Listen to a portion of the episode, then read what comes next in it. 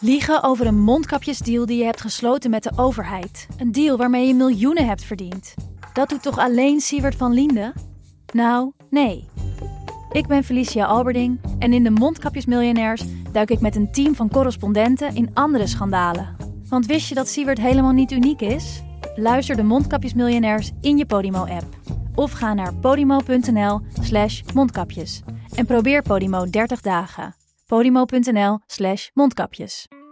In de podcast Radio Romano met Noortje Veldhuizen. Met Marcel van Roosmalen. En met Roelof de Vries. Brengen we alle drie elke week een zogenaamde signalering mee. Wat heb jij nou weer bij je? En aan het eind bepalen we wie de winnaar van de week is. Echt een angstcultuur. Lege huls die je er bent. Ja, dat gaat eigenlijk altijd onvriendelijk. Luister nu naar Radio Romano bij Podimo.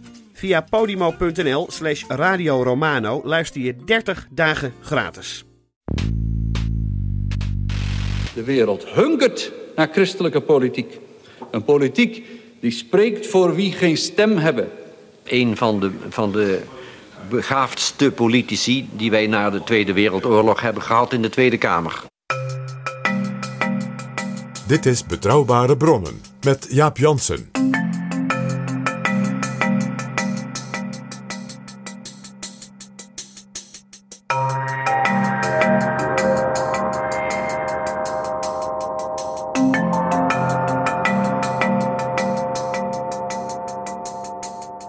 Hallo, welkom in Betrouwbare Bronnen, aflevering 326. En welkom ook PG. Dag Jaap.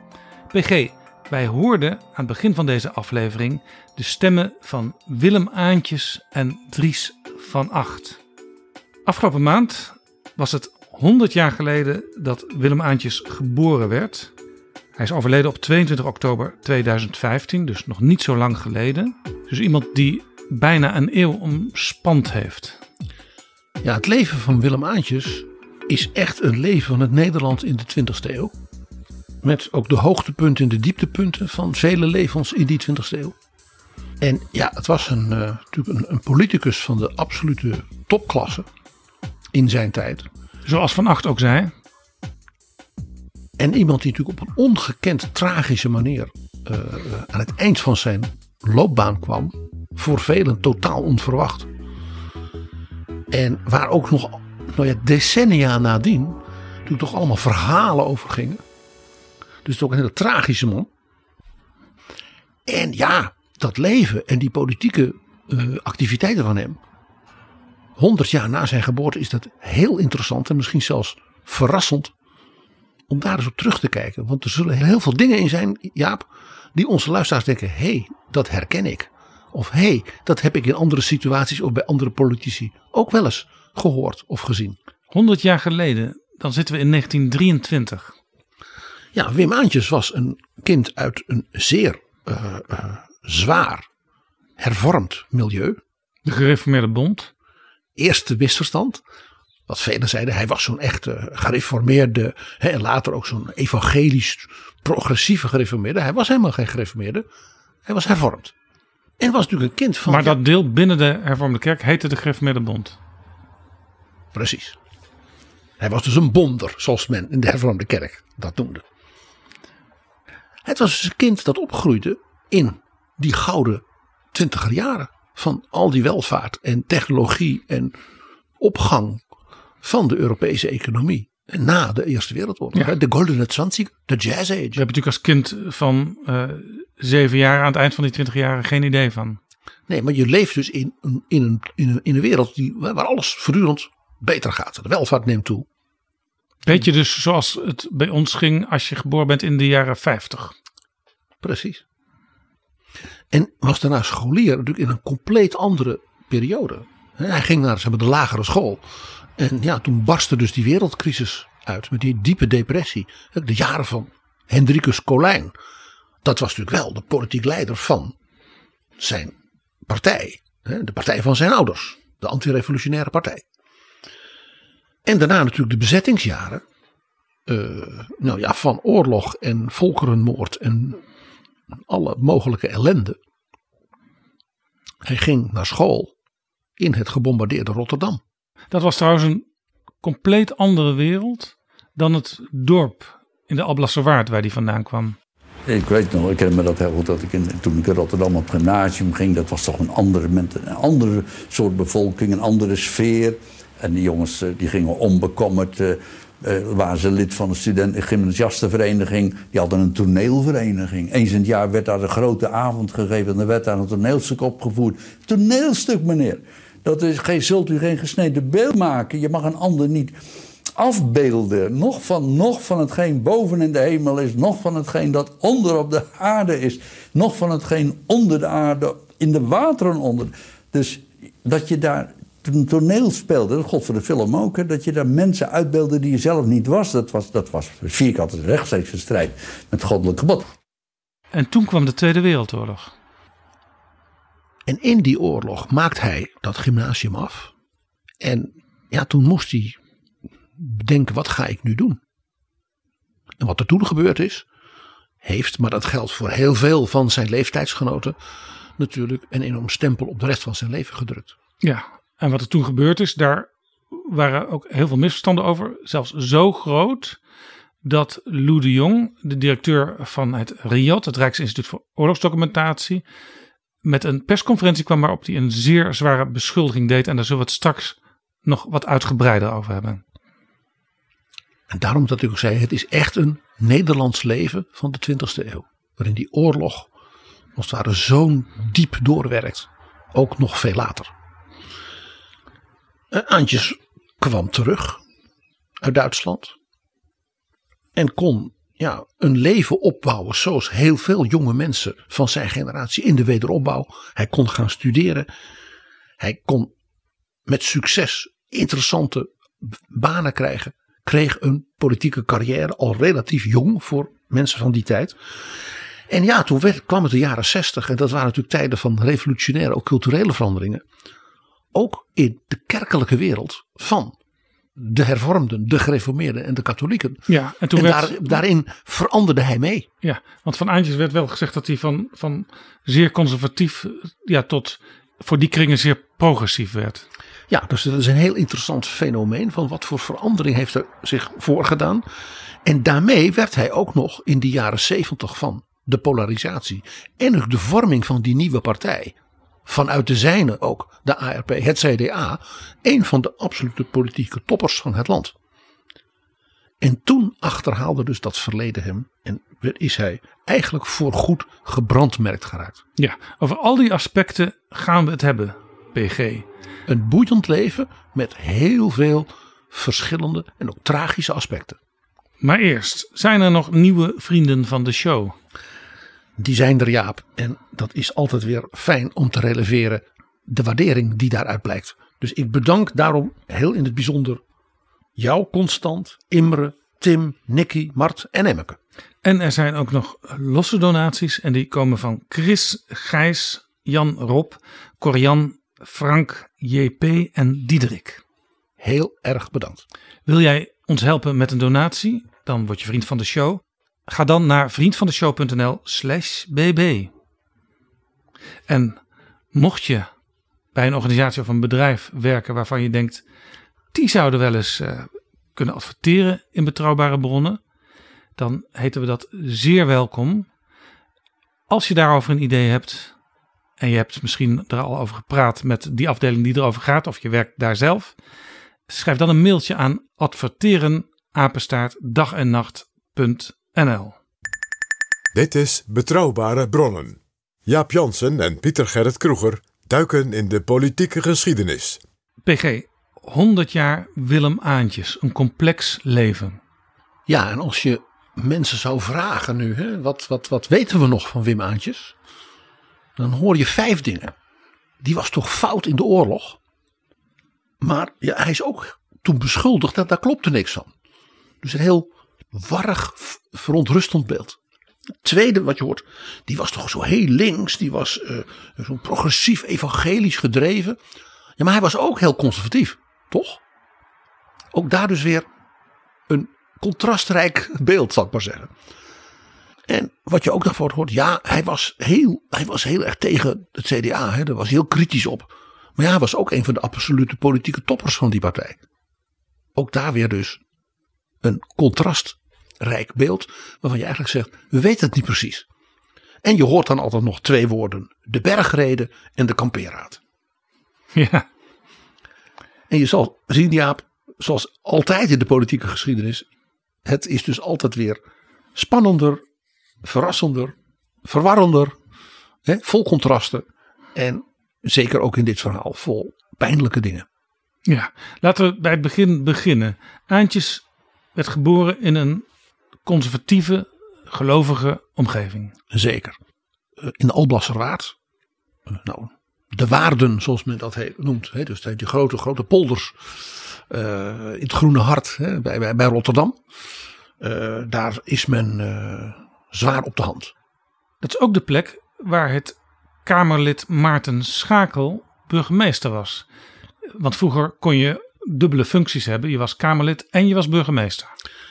En dat was hij geworden omdat hij in feite de leider was geweest van de illegaliteit. Van het verzet in die polders tegen de bezetting door de nazi's. En Schakel was net als Aantjes van de antirevolutionaire partij. Ja, en was wat ouder. En Aantjes was een jongen, hoe zal ik dat nou netjes zeggen, Jaap? Die vond dat wat zwaarmoedige, calvinistische leven aan de ene kant wel mooi, maar aan de andere kant ook wel een beetje druk komt. Een beetje zwaar op de hand en een beetje, hè? Ja. Dus ze waren wel heel conservatief en dat was hij ook. Hij was zelfs heel rechts, maar er was natuurlijk in Europa ook wel wat moderner en wat hipper rechts. Dat was modieus, dat was technologisch, dat waren winnaars. Er waren heel wat jongeren in die sfeer die stiekem die Mussolini en die nazi's ook wel een beetje spannend vonden. Ja, een beetje stoer. Ja, ik weet dat in tijdschriften en in kranten in die tijd met name Mussolini best wel vaak stond afgebeeld en er ook best wel verhalen bij stonden van god, ze zijn daar wel van alles aan het vernieuwen. Het wordt wel moderner daar in Italië. Ja, waarbij natuurlijk in die delen van Nederland het feit dat het Italië was en dus katholiek natuurlijk een minpunt was. He, dus daarin was het dus niet een voorbeeld. En dat was waarom, zeg maar, wat in Duitsland gebeurde, voor heel veel jongeren op die, zeg maar, zeer behoudende confessionele vleugel vaak wel als een soort hip en modern en eigentijds en niet zo saai als dat van je pa en ma en van de kerk. Omdat Duitsland deels katholiek was, maar vooral ook Pruisen was. Ja, ja. En ook de jonge Joop den Uyl, ook uit een gereformeerd gezin, ja, ook, wat daar best sympathie voor een beetje. Den Uyl ook actief in de jongerenorganisatie van de ARP, de RIOD. Ja. Dus dat was iets dat in die sfeer. Als ik de vergelijking mag maken nu, dat je denkt toch een beetje raar. Zeg ik nou, kijk eens naar Urk.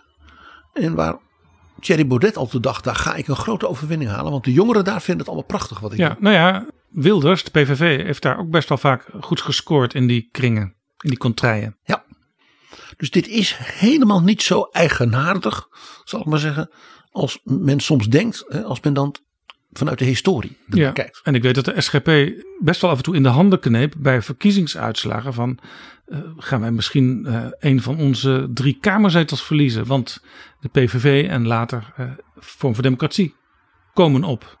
En die attractie, met name dus onder de jongeren in die hoek, is dus wat ouder en misschien wel minder vreemd dan men nu denkt. Nou, Aantjes die kwam van het gymnasium in Rotterdam af. He, waar hij toch ook een beetje een nieuwe wereld had leren kennen. En nieuwe culturele dingen had leren kennen. En ja, stond toen voor een keuze. Want hij wilde graag studeren. Dat kon hij ook. He, gelet op zijn gymnasiumdiploma. Maar dan moest hij natuurlijk een zogenaamde loyaliteitsverklaring tekenen. Dat moesten alle studenten toen? Dat moesten alle aspirant studenten. En dat was iets wat natuurlijk in zijn zeer gelovige kerkelijke kring niet gepruimd werd. Dus Aantjes die heeft toen een baantje genomen bij de PTT. En is toen onder druk van de bezetter, zeg maar, uitgeleend.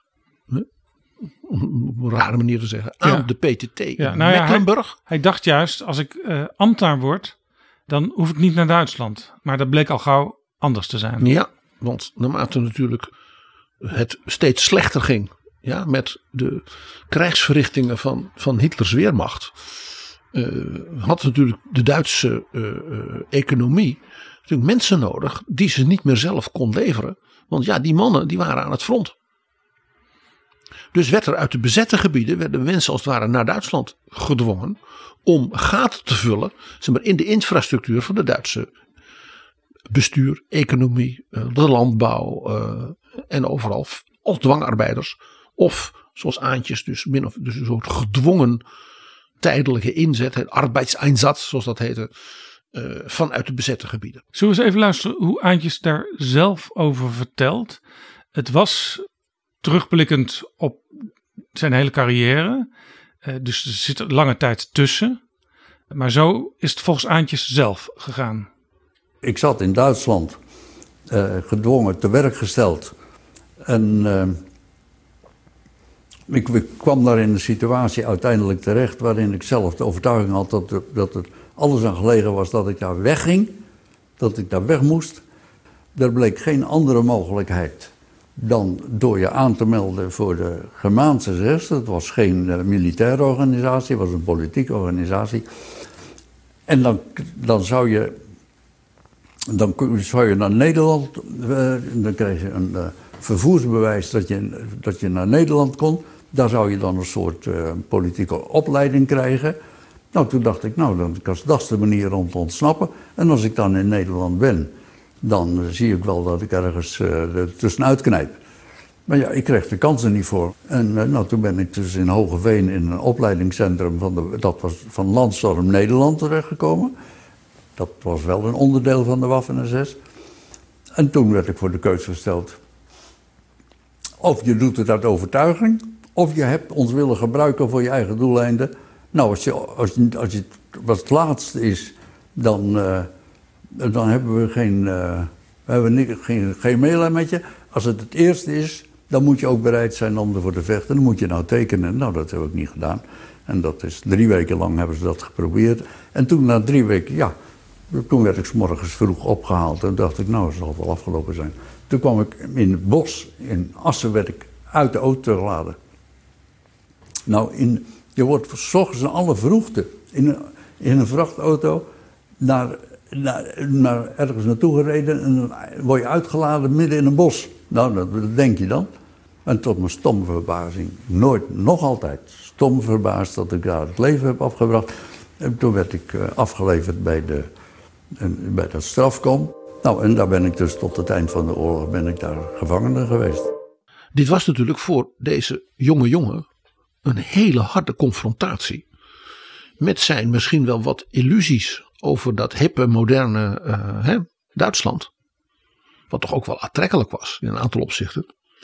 En hij was daar in Mecklenburg op het platteland een voetvegende slaaf. Ja, hij dacht steeds, ik red me hier wel uit. Als ik maar eenmaal die stap naar die volgende plek heb gezet, dan zorg ik wel dat ik op een gegeven moment eruit verdwijn. En ja, zo werkte dat dus niet in een dictatuur. En hij zat natuurlijk, en dat was in 1944 voor hem natuurlijk helder. Zelfs als je de krantenberichten van de nazi-pers volgde, dan was natuurlijk duidelijk dat de Führer niet de oorlog aan het winnen was. Het Rode Leger rukte op en Mecklenburg, is in het oosten van Duitsland.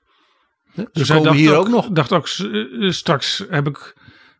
straks word ik persoonlijk nog onder de voet gelopen door de volgende dictatuur.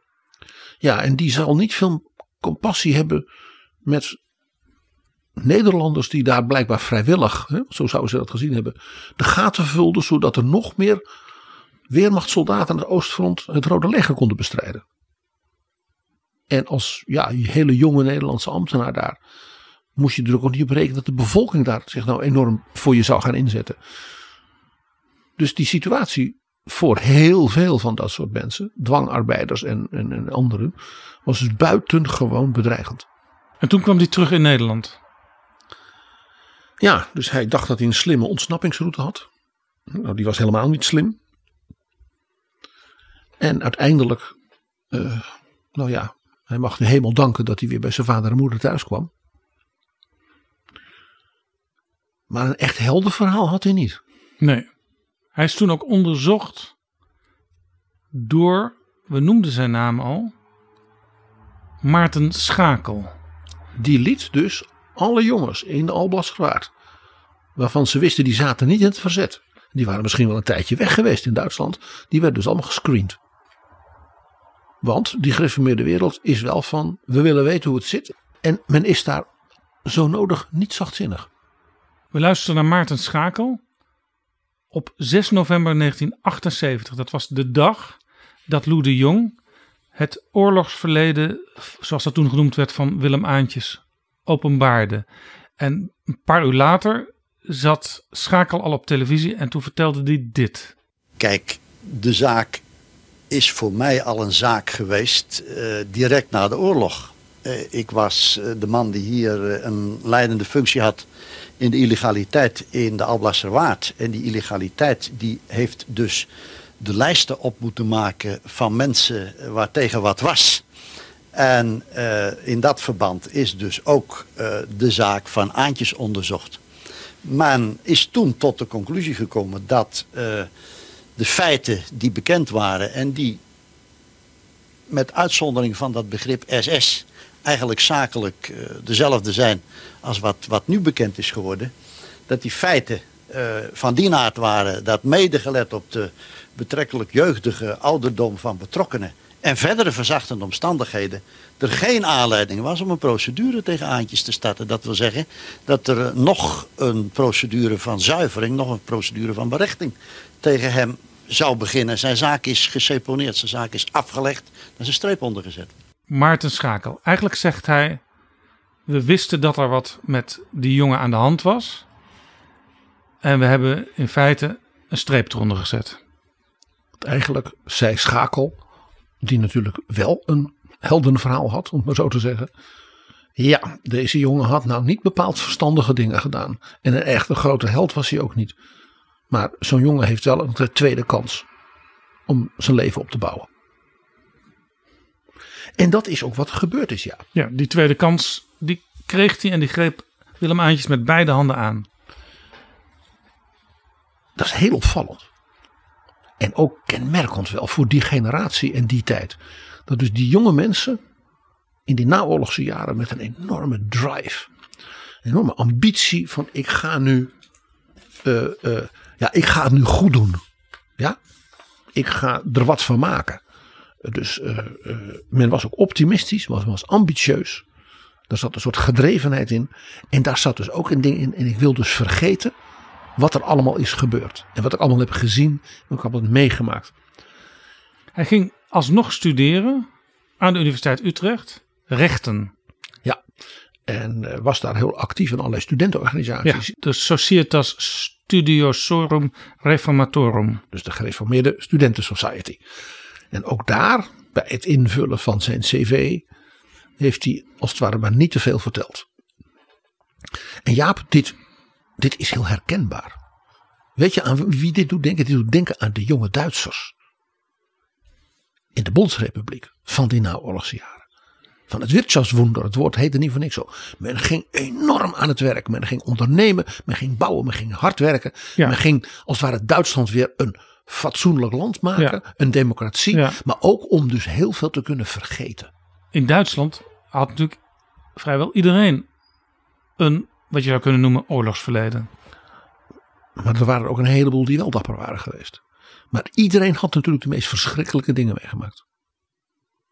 Dus Willem Aantjes doet in dat opzicht een beetje denken, als je kijkt ook naar die politieke gedrevenheid, en aan een man als Helmut Kohl en een Franz Josef Strauss. Dus die CDU-mensen, geestverwanten van hem politiek, die in diezelfde periode ook als jongeren enorm aan de slag. Ze werden ook vaak de jonge wilden genoemd in de CDU. Tegenover de oude hap van Adenauer en zo. Hè? Daar zit een beetje dezelfde soort gedrevenheid in. Van ik ga nu die kans grijpen. Hè, zoals jij dat zo mooi zei net. En ook van en we moeten het dus vooral niet meer hebben over wat er allemaal gebeurd is. Dat ook wat wegstoppen. Dat zat dus ook bij iemand als Aantjes wel. Ja. Hij ging werken bij de Christelijke Aannemers- en Bouwvakpatroonsbond. En ja, de naam zegt het al. Een christelijke bond. En in die tijd, als je naar de Tweede Kamerfracties van de verschillende partijen keek, dan zaten daar vertegenwoordigers in van al die maatschappelijke organisaties. Dat middenveld had heel veel mensen ook in de Tweede Kamer. Dus vanuit die verzuilde organisaties. En dat werd natuurlijk ook heel sterker. Ook daarin was Aantjes dus weer iemand van de nieuwe generatie. En dit was ook typisch de polder in opbouw. Ja. Dus dat al die organisaties verzuild met elkaar. Die wederopbouw organiseerden. Daarin samenwerkten. En ze dus jonge talenten zoals Aantjes dus graag hadden voor het opbouwen van nieuwe economische sociale omstandigheden. Dus hij was al heel snel de topjurist voor de wetgeving, dus voor de nieuwe systemen van sociale zekerheid en dergelijke. Ja, want in 1959 werd hij bij die bond algemeen secretaris en dat was ook het jaar waarin hij in de Tweede Kamer kwam. Voor de antirevolutionaire partij. Ja, twee functies dus die combineerden. Ja. En dat gaf dus aan dat hij was toen 36, dat was voor zeker die tijd echt jong om Kamerlid te worden. En zeker een Kamerlid met zo'n staat van dienst inmiddels, zeg maar, in die polderorganisaties. En er was natuurlijk nog iets. 1959 waren dus de eerste verkiezingen na de Tweede Wereldoorlog zonder vader Drees. In dat opzet was dus die periode van de wederopbouw en het beginnen van de nieuwe welvaartsstaat, die was een beetje voorbij, na 15 jaar toch. En de antirevolutionaire partij had zich in die 15 jaar toch heel erg vastgehouden aan het verleden. Die bleef heel lang de vooroorlogse, conservatief gereformeerde partij, die het altijd was geweest. Ook doordat de leider van de partij, Jan Schouten, al eigenlijk voor de oorlog de partijleider was geweest. Had jaren in concentratiekampen gezeten. Hij was een voorbeeld van iemand die goed was geweest in de oorlog, zoals dat heet.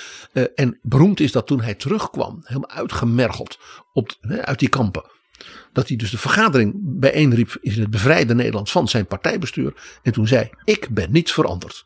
Ja, dat is interessant. Want dit heb ik wel vaker gehoord van mensen die tijd nog echt goed mee hebben gemaakt. Dat kort na de oorlog eigenlijk de verzuiling op zijn hoogtepunt was. Want een heleboel mensen wilden eigenlijk heel snel terug naar wat er voor mei 1940 was. En dat nog wat duidelijker en wat scherper markeren. Men wilde die vastigheid, men wilde die verschrikkingen en dus ook de enorme onzekerheden van het leven die toen 5 jaar lang gebleken waren. En overigens ook in die crisisjaren daarvoor al. Dat wilde men vergeten. Dat wilde men kwijt. Ja, dit is overigens ook de voorbode. Maar dat is weer een aparte aflevering van Betrouwbare Bronnen ooit. Waar de voorbode van de generatiekloof die op een gegeven moment ontstond met de kinderen die toen opgroeiden. Want die vonden dat hun ouders vaak toch wel heel erg ouderwets waren. En iets te veel ook naar het verleden keken. Net dus als in Duitsland. Waar men na 1960, 62, die jongere generatie ineens aan zijn vader en moeder zou krijgen. Ja, Wirtschaftswunder, hartstikke mooi. Maar wat heb jij gedaan? Ja, maar interessant PG, want jij kijkt nu naar de ARP. We hadden het onlangs over de VVD in 1959. Die toen ineens moderne campagne-tactieken gingen toepassen. En gingen polariseren tegenover de Partij van de Arbeid ten koste van partijen als de KVP en de ARP. Het eind van de jaren 50 is dus, waren zo'n eerste periode van omslag in Nederland. Het is dus geen toeval, Jaap, dat partijbestuur van de ARP, dat keek ook naar de toekomst en die dacht, Jan Schouten is nu toch weg als partijleider. Net als de oude Drees weg was als partijleider van de Partij van de Arbeid. We moeten nieuwe mensen, nieuwe talenten en misschien ook mensen met een nieuw profiel, qua achtergrond, gestudeerd, actief in de polderorganisaties. Dat waren allemaal nieuwe dingen voor die tijd. Maar die mensen moeten we in die Kamerfractie krijgen. Er moet wel wat gebeuren met onze politieke organisatie.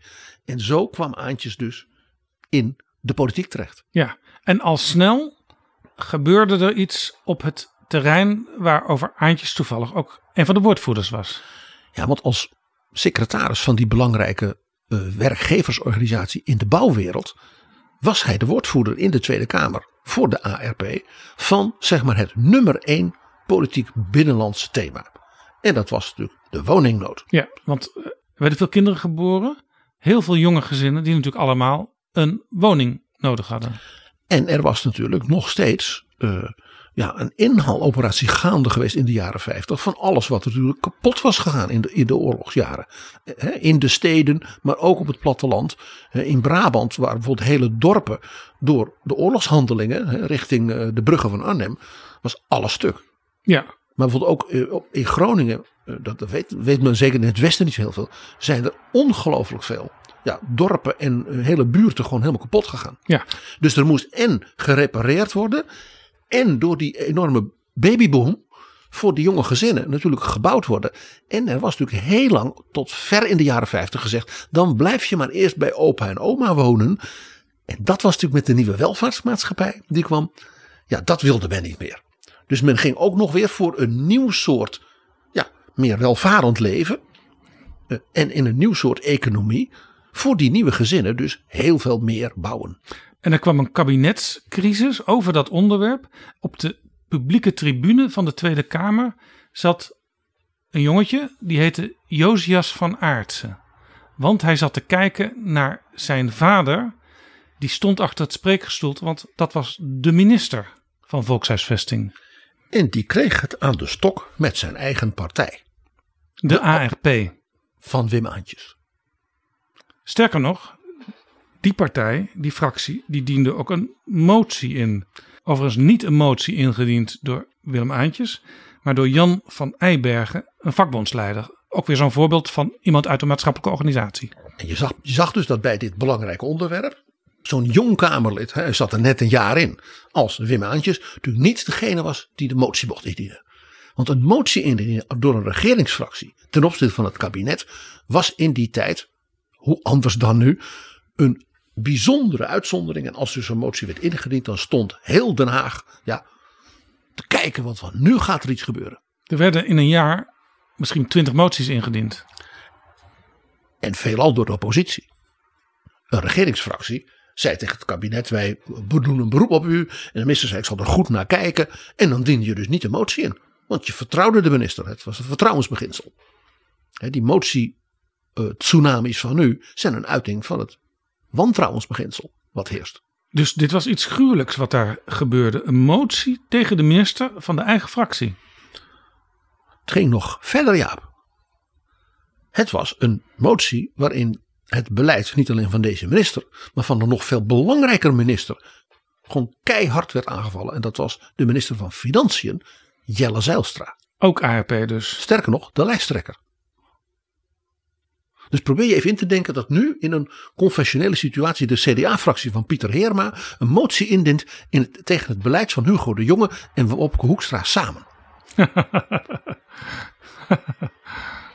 wat was het punt? De antirevolutionaire partij, daarbij gesteund overigens door de confessionele protestante broeders van de CHU, die zeiden: het is mooi dat er zoveel meer woningen worden gebouwd, maar het is te weinig. Ja. En we hebben geld genoeg, het gaat toch goed met de begroting. Wij willen dat er 5000 extra woningwetwoningen worden gebouwd. Dus voor minder rijke, lagere en middeninkomens. En om te weten of dat er 5000 waren, moesten er ook dakpannen geteld worden. Zeker. Er kon dus precies in die tijd worden uitgerekend, dat kost zoveel, daar heb je zoveel voor nodig. En de plannen om ze te bouwen waren er. De uitbreidingen van Amsterdam en Rotterdam en alle steden en dorpen in Nederland, die waren er. Nou ja, je kunt niet meer huizen bouwen dan er geld is. En nog een belangrijk punt. Minister Zijlstra van Financiën die zei: ja, dat is wel mooi. U kunt mij wel eisen dat ik 5000 extra woningen ga financieren. Maar 1, dat zit niet in de begroting. Waar de partijvrienden van de ARP. En 2, we hebben niet genoeg bouwvakkers. Dat laatste is precies wat er nu weer aan de orde is in 2023. Er was toen ook sprake van een overspannen arbeidsmarkt. Helemaal geen werkloosheid. Mede dankzij die wederopbouw en dat die economie dus weer echt enorm begon te trekken. En ja, dus iedereen die maar ingezet kon worden voor de woningbouw, die was al aan het werk.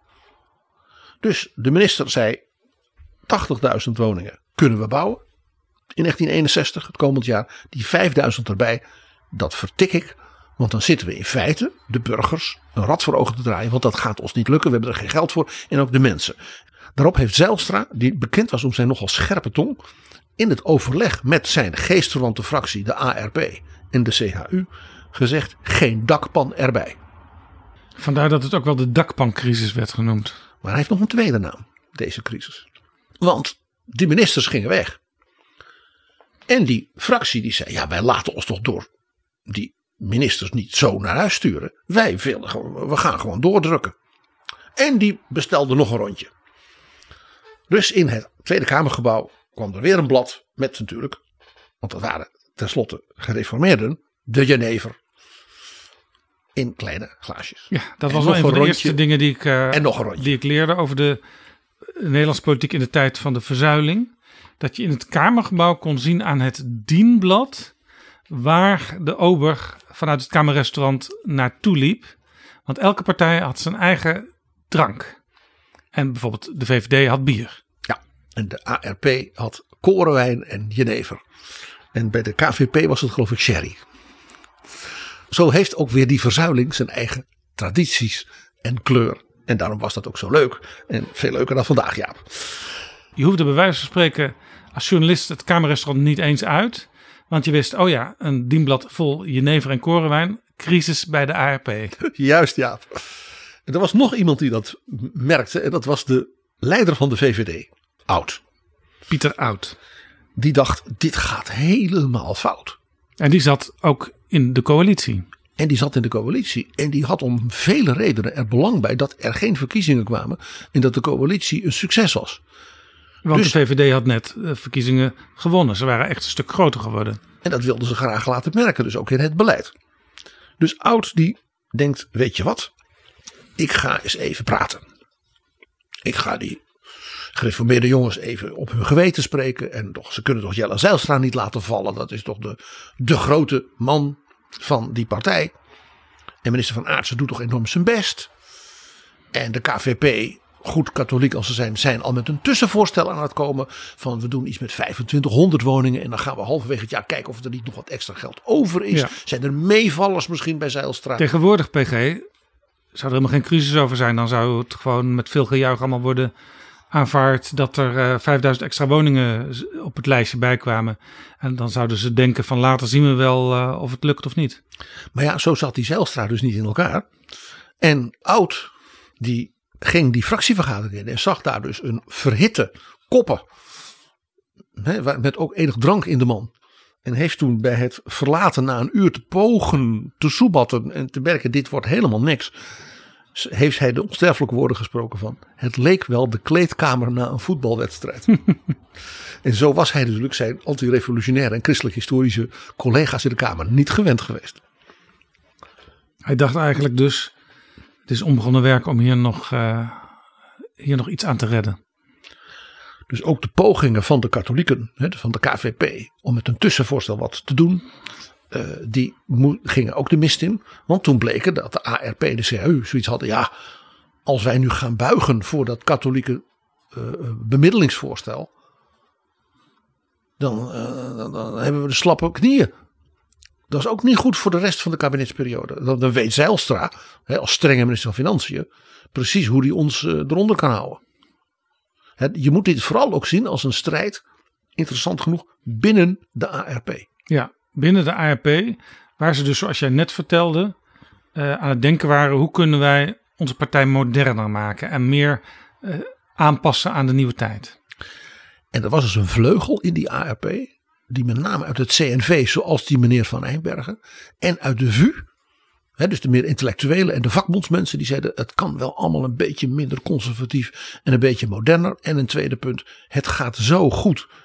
De heren zijn geprezen, zou men daar zeggen, met de wederopbouw van het land na 15 jaar. We kunnen echt meer dingen doen voor de woningbouw, sociaal beleid en dergelijke. En dat Jelle Zijlstra streng is als minister van Financiën is natuurlijk prima, maar hij moet het niet overdrijven.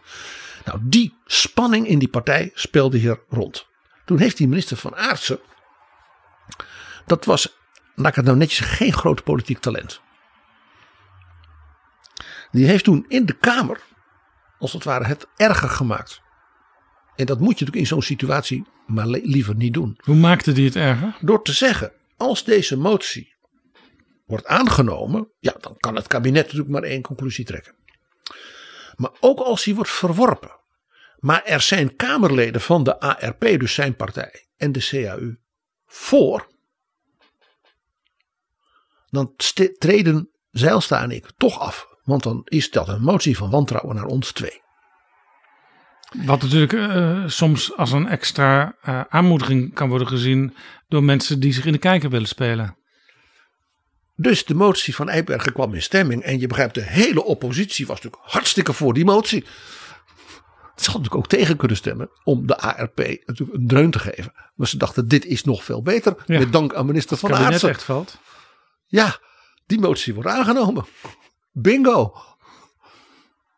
Dus de Partij van de Arbeid, de communisten, de staatkundig gereformeerden en de pacifistisch socialisten stemden voor met dus de ARP en de CHU. Ja, Jozef van Aartsen, de zoon van minister Van Aartsen, die heeft later wel eens verteld dat zijn vader er tamelijk lang door in de war is geweest door deze affaire.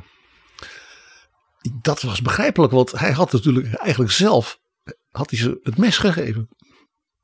Nou, kon dus maar één ding gebeuren. Dat was het aftreden van het hele kabinet. Het kabinet de Kwaai trad af. En de volgende ochtend werd natuurlijk die ARP-fractie wakker. Met een harde kop van al die jenever en die korenwijn. En de kranten van die ochtend.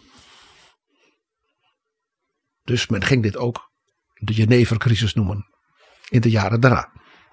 In de partijtop van de club van Aantjes was natuurlijk blinde paniek. Want zowel de fractieleider, meneer Bruins Slot, en de partijvoorzitter, meneer Berghuis, die hadden dus de zaak volstrekt uit de hand laten lopen. Ja, er zat niks anders op, Jaap, voor het kabinet dan op te stappen. En je begrijpt dat die oppositiepartijen en de oppositiemedia, dat die natuurlijk in een deuk lagen van het lachen. Ja. En de volgende ochtend werden die antirevolutionairen natuurlijk wakker met een harde kop van die korenwijn en die jenever. En vooral ook van de kranten van die ochtend. Ja. Want ook de kranten, zeg maar de meer confessioneel gerichte kranten. Trouw bijvoorbeeld. Ja, en ook de kranten, zeg maar, die meer VVD gezind waren. Hè, die zo blij waren dat de VVD nu na die verkiezingenoverwinning in het kabinet zat. Die waren natuurlijk des duivels. Het ging dan ook meteen de Jenevercrisis heten. Wat natuurlijk ook niet zo'n fijne reputatie is als je Kamerlid bent. Nou, de partijtop van de antirevolutionairen kwam natuurlijk in spoed bijeen. En ja, die hadden natuurlijk een woedende lijsttrekker en nummer 1 minister van Financiën Jelle Zijlstra gehad.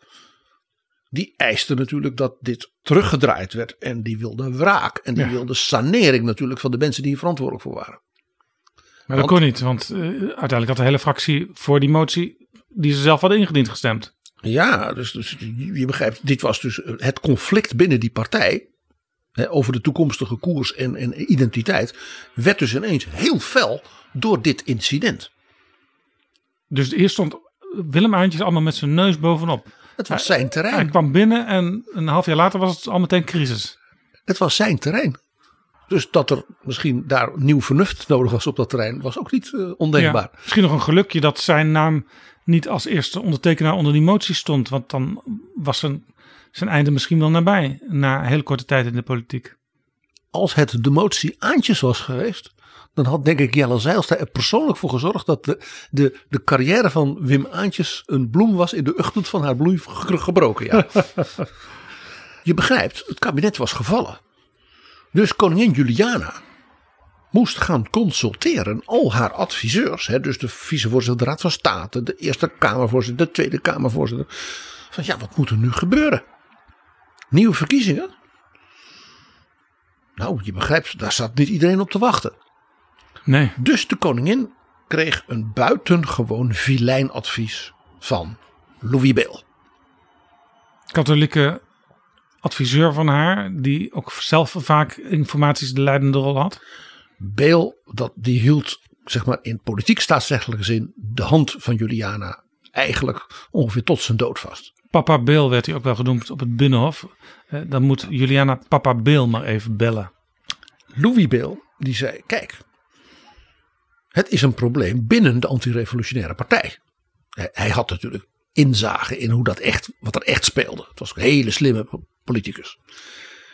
Hij zei dus, wat u moet doen, majesteit, u moet een antirevolutionair van groot gezag, die onderdeel is binnen die partij van dus die moderniseringsvleugel, dus uit de vakbonden, uit de VU, die moet u informateur maken. Dat werd Wilhelm de Gaay Fortman, de rector van de VU. en een van de aanvoerders binnen die partij van die moderniseringsvleugel. Later minister in het kabinet Den Uyl voor die partij. Ja, dit was trouwens een groot voordeel, zeg ik er maar even bij, van het feit dat de koning, in dit geval koningin Juliana, zo'n crisis dan moest oplossen met haar adviseurs en het bijeenroepen van fractievoorzitters. Als zij dan op een gegeven moment zo'n de Gaay Fortman aanwees, dan kon de ARP moeilijk weigeren om in dat proces betrokken te zijn. En als je nu het in de Kamer laat, zo'n crisis, ja, dan zeggen allerlei partijen, wij zijn voorlopig even niet aan de beurt. Ja, en dan kan de Kamervoorzitter, in dit geval mevrouw Bergkamp, natuurlijk niet Juliana spelen. En ze kan veel, maar dat toch niet. Dus de Gaay Fortman krijgt de opdracht om te kijken of ja, het niet kan worden opgelost. En dat betekent natuurlijk dat hij zijn eigen partij gewoon ja, met de koppen tegen elkaar moest slaan. En zeggen, zijn jullie helemaal gek geworden? Want dat was de opdracht die hij kreeg. En de Gaay Fortman heeft dus dat bemiddelingsvoorstel uit de katholieke hoek tevoorschijn gehaald.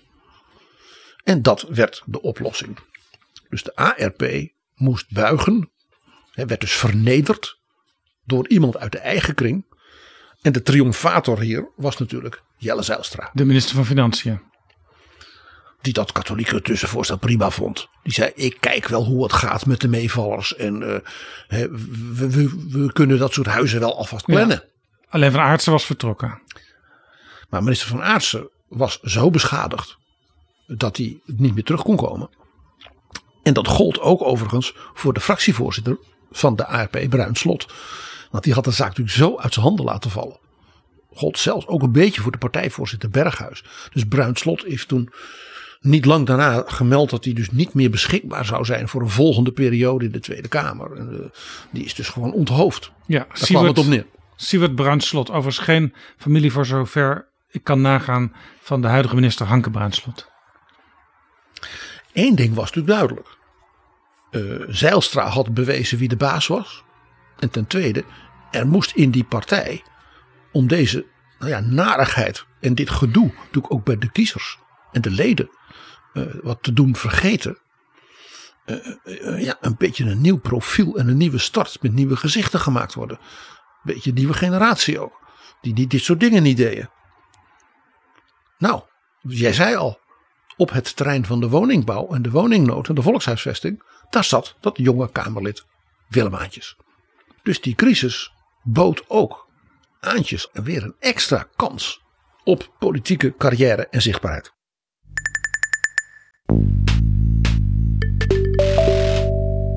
Dit is Betrouwbare Bronnen. Een podcast met betrouwbare bronnen.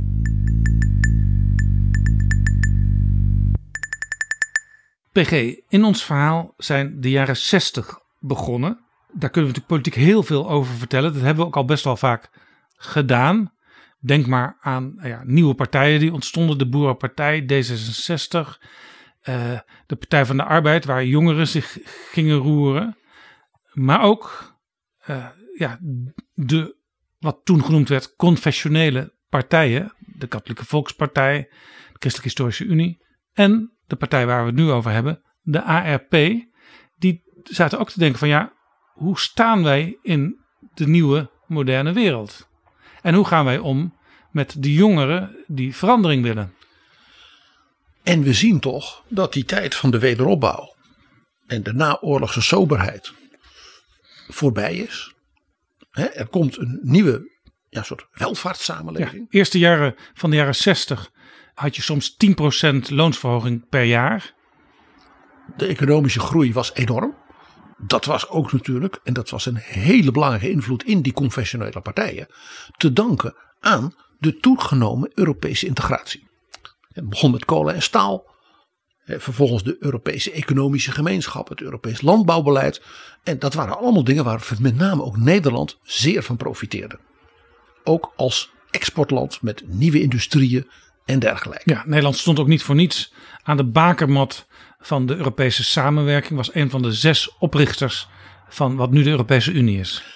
En voor die confessionele partijen had dat een hele belangrijke, lang doorwerkende, langzaam maar lang doorwerkende impact.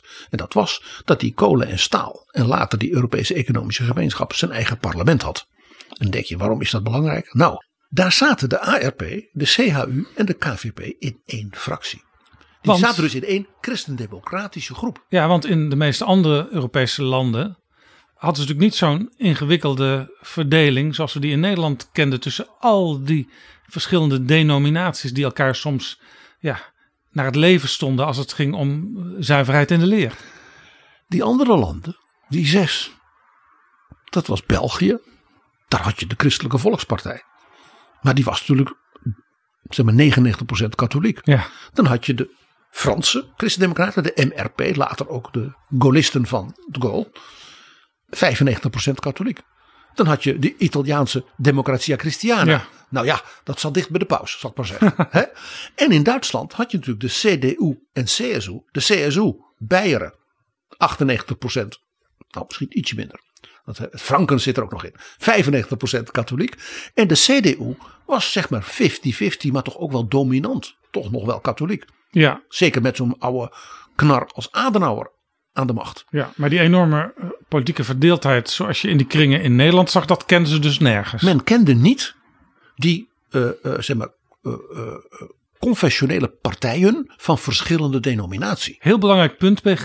De komst uiteindelijk van één partij in Nederland waar die partijen in samenkwamen, het CDA, is dus sterk bevorderd door de opkomst van de Europese samenwerking. De Europese samenwerking heeft voor met name dus wat wij nu de christendemocratische politici en het denken, ook de denktanks van de partijen, de jongerenorganisatie, enorm invloed gehad. Omdat men dus elkaar letterlijk en figuurlijk anders leren kennen. Ja. En men dus een gezamenlijke, moderne, Europese politieke visie, ideologie, ging ontwikkelen. Ja. Wat natuurlijk daarvoor in die verdeelde partijen in Nederland niet of nauwelijks het geval was. En heel praktisch dus gestimuleerd door het feit dat er een beginnend Europees parlement was. Het zou pas in 1979 voor het eerst door de kiezers rechtstreeks gekozen worden.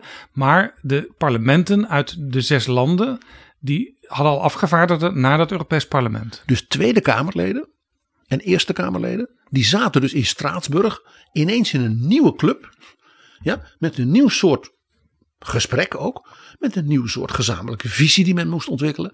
En dat heeft hele grote invloed gehad. PG, de jaren 60 waren ook inhoudelijk jaren waarin er van alles gebeurde. Onder andere de opbouw van de verzorgingsstaat.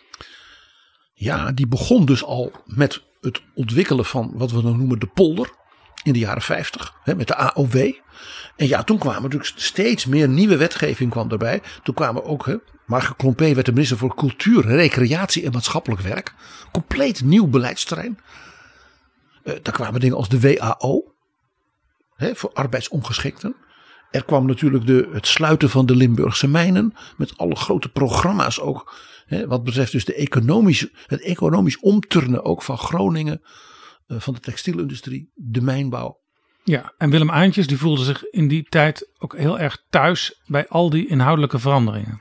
Zeker, hij had natuurlijk met zijn portefeuille van de volkshuisvesting en het bestrijden van de woningnood in feite een soort sleutelrol. Want dat was natuurlijk een van de essentialia van dus die nieuwe verzorgingsstaat. Mensen een eigen huis en een beter huis voor de jonge gezinnen. Dat was dus zijn ding. En je zag dus Aantjes een beetje met de tijdgeest meegaan. Van behoorlijk conservatief, zoals die ARP was geweest. Opschuivend naar we moeten die verzorgingsstaat ontwikkelen. Dat betekent dat je sociaal beleid moet voeren. Hè, dat er dus ook nieuwe vragen op de samenleving afkomen. Denk aan een beginnende individualisering ook. En die soberheid van de wederopbouw. Die mogen we nu achter ons laten. Het gaat geweldig met de economie. Nederland wordt ook Europeeser in dat opzicht. Dat betekent dat we dus ook gewoon meer geld kunnen en moeten gaan uitgeven aan al die sociale dingen. Daarbij komt, al die jonge gezinnen hebben niet alleen een huis. Maar die kinderen moeten ook naar school. En die jongens en meisjes moeten naar het vervolgonderwijs. En ze moeten daarna naar de universiteit. Dus je zag als het ware al komen. Die revolutie die dan later in de jaren 60 ook zo zichtbaar wordt. En man als Aantjes die zat van de meer conservatieve vleugel. Schoof hij met de tijdgeest mee naar links. Nou kun je natuurlijk ook zeggen dat de ARP is opgericht door Abraham Kuyper. En die had ook allerlei sociale ideeën. En dat is inmiddels lang geleden.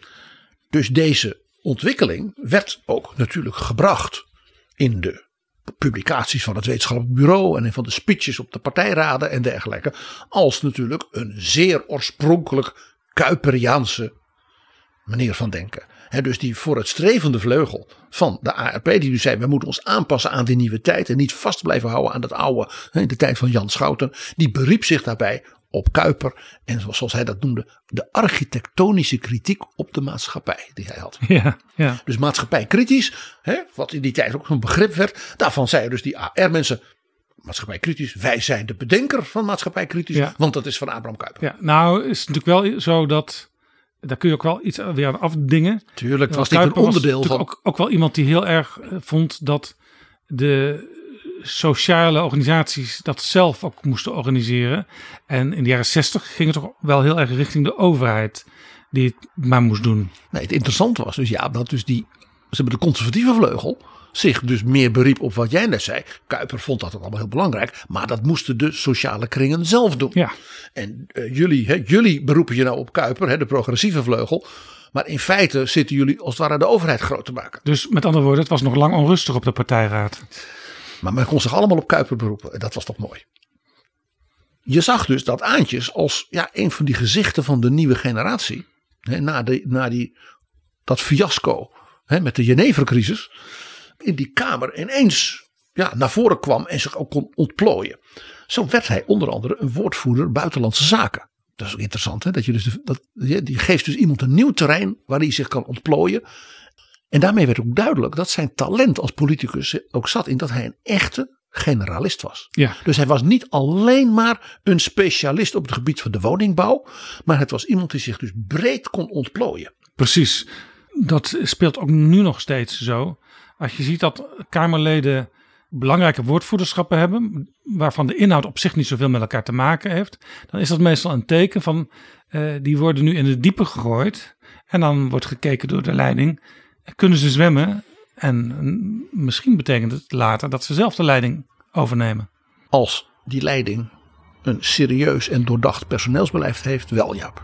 Dat is wel een veronderstelling. Ja, wat ook nu niet altijd het geval is. Nee. Wat ook heel opvallend was, Aantjes werd, omdat hij inmiddels nu een wat ervarener Kamerlid was, dus hij werd toch ietsje meer senior dan het jonkie wat hij was in de Jenevercrisis, voorzitter van de vaste Kamercommissie voor de Volkshuisvesting. En wij zeiden al, dat was topic nummer 1 in die tijd van de binnenlandse politiek en de woningnood. Dus hij kon daarmee ook de agenda gaan beheren. Ja, en het was al heel snel duidelijk dat hij een geboren voorzitter was. Hij kon dat gewoon vreselijk goed, zo'n Kamercommissie leiden. Want hij had het gevoel voor wat moet op de agenda. Hij was heel goed in het managen van hoe de Kamer optimaal tegenover het kabinet kon opereren. Dus die vaste commissie, die wist, we hebben een voorzitter die daar gevoel voor heeft. Die snapt wel wanneer hij wat moet doen. Hij was heel beroemd ook om zijn gevoel voor timing. We gaan nu de minister vragen. En dacht de minister, verdorie. Ja, dit is overigens een voorbeeld, PG, van waar we het bijvoorbeeld met Joop van den Berg een tijdje geleden over gehad hebben. Hoe kan de Kamer zijn gezag herwinnen? Nou, dat is onder andere op deze manier. Door goede voorzitters van Kamercommissies te hebben. Die op hun strepen staan en die zelf ook een eigen agenda bepalen. Met de collega's. Mede namens die collega's van alle verschillende partijen. En waarbij het dus waarschijnlijk inderdaad slim is om meer generalisten als voorzitter te hebben dan vakspecialisten. Dat evenwicht daarin is in zo'n fractie en in de Kamer van groot belang. Deze kant van Aantjes, dat hij daar zo goed in was, kon eigenlijk niet zo verrassen. Het verraste dus wel. Maar dit had hij natuurlijk allemaal geleerd. Al als secretaris in die polderorganisaties van de bouwwerkgevers. Want dat is precies het soort dingen die je daar als secretaris goed moet kunnen. En er is een hele interessante analogie hier. We hebben het er met Mannes Krop uitgebreid over gehad. Wim Kok, precies zo. Ja, die kwam ook uit de bouwbond van de FNV. En leerde daar. NVV toen nog. En leerde van zijn leermeesters zowel dat Europese aspect, maar ook hoe manage je zo'n organisatie. Hoe zorg je dat je op het goede moment de goede dingen doet. En dat men dus heel snel ontdekte, die Wim Kok, die kan dat. Ja. Wim Aantjes lijkt dus in dit opzicht, grappig genoeg, heel erg op Wim Kok. Ja, Kok was iets jonger, maar het kan best zijn dat ze elkaar al in een hele vroege fase van beide carrière zijn tegengekomen. Het is dus ook niet zo gek dat enkele jaren later, toen de premier van de ARP, de laatste premier van de ARP, Barend Biesheuvel, ten val kwam en geen fractieleider wilde zijn van zijn partij in de Kamer, maar als demissionair premier wilde aanblijven. Dus hij koos voor het premierschap. Ja, toen moest je echt kiezen. Ja. Dat toen de ARP-fractie Willem Aantjes tot fractievoorzitter koos.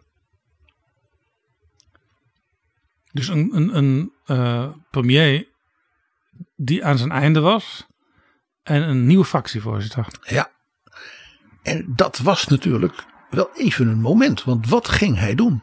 Nou, Willem Aantjes, maar dat hadden we al gemerkt, was iemand die politiek heel slim was. En zijn moment koos. En die wist, ik kan nu als fractievoorzitter, kan ik een bepalende rol spelen. Met mijn ARP. Ver boven ons gewicht. En hij heeft dus, je weet, een leider moet ook zo nodig bruut kunnen zijn. En koppen kunnen afsnijden. Nou, dat heeft hij gedaan. Hij heeft met zijn fractie, na heel veel discussie intern natuurlijk, gezegd: wij gaan dat kabinet Den Uyl gaan wij steunen. Ja, want de formateur, Jaap Burger, die was zelfs al aan het inbreken in de ARP door mensen individueel te vragen: wil jij misschien minister worden, dus buiten de fractie om? En Aantjes heeft gezegd: die mensen die zijn prima. Dat was onder andere die de Gaay Fortman. Ja. En ook Jaap Boersma uit de sociale hoek. En Aantjes zei dus: wij moeten als antirevolutionaire dan deze mensen van ons steunen. En daarmee dat kabinet Den Uyl, zei het met een soort gedoogsteun, maar in elk geval een kans geven. En dat betekent natuurlijk het einde van de politieke carrière van Biesheuvel. Ja, speelde waarschijnlijk ook mee in die tijd al een beetje, heel klein beetje, dat er gewerkt werd door sommigen aan meer samenwerking tussen de christendemocratische partijen.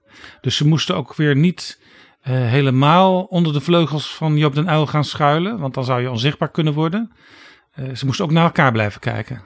En elkaar vasthouden. Ja, dat voel je heel goed aan. Dit speelde toen in snel hoog tempo steeds meer. He, want die samenwerking, daar werd voorbereid dat er een federatie zou komen. En dat velen zeiden, zeker natuurlijk aartsvader Piet Steenkamp, dat is de opmaat naar één partij.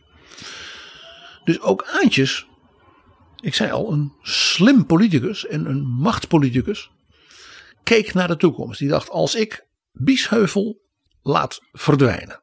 En je hebt dan vanuit de CHU, die wat kritisch staat ten opzichte van dat kabinet Den Uyl, met Roelof Kruisinga. Ja, die uiteindelijk ook geen ministers leverde. Juist. Die zijn de wat meer behoudend protestante vleugel binnen het CDA. Binnen dat nieuwe CDA. Dan kan ik als fractieleider van de ARP dus meer de voorman worden voor het meer vooruitstrevende, het kabinet Den Uyl een kansgevende deel van die partij. Dus word ik dan zowel binnen het CDA als na dat kabinet een sleutelfiguur voor de toekomst. Ja, de machtspoliticus Aantjes. Ik zeg dat ook omdat de beeldvorming vaak is dat Aantjes vooral zeer evangelisch gedreven was. En natuurlijk was hij dat ook. Maar Aantjes was een buitengewoon slimme politicus. Hè, zeer knap in de procedures. Hè, dat bleek ook al als voorzitter van die vaste commissie. Een generalist.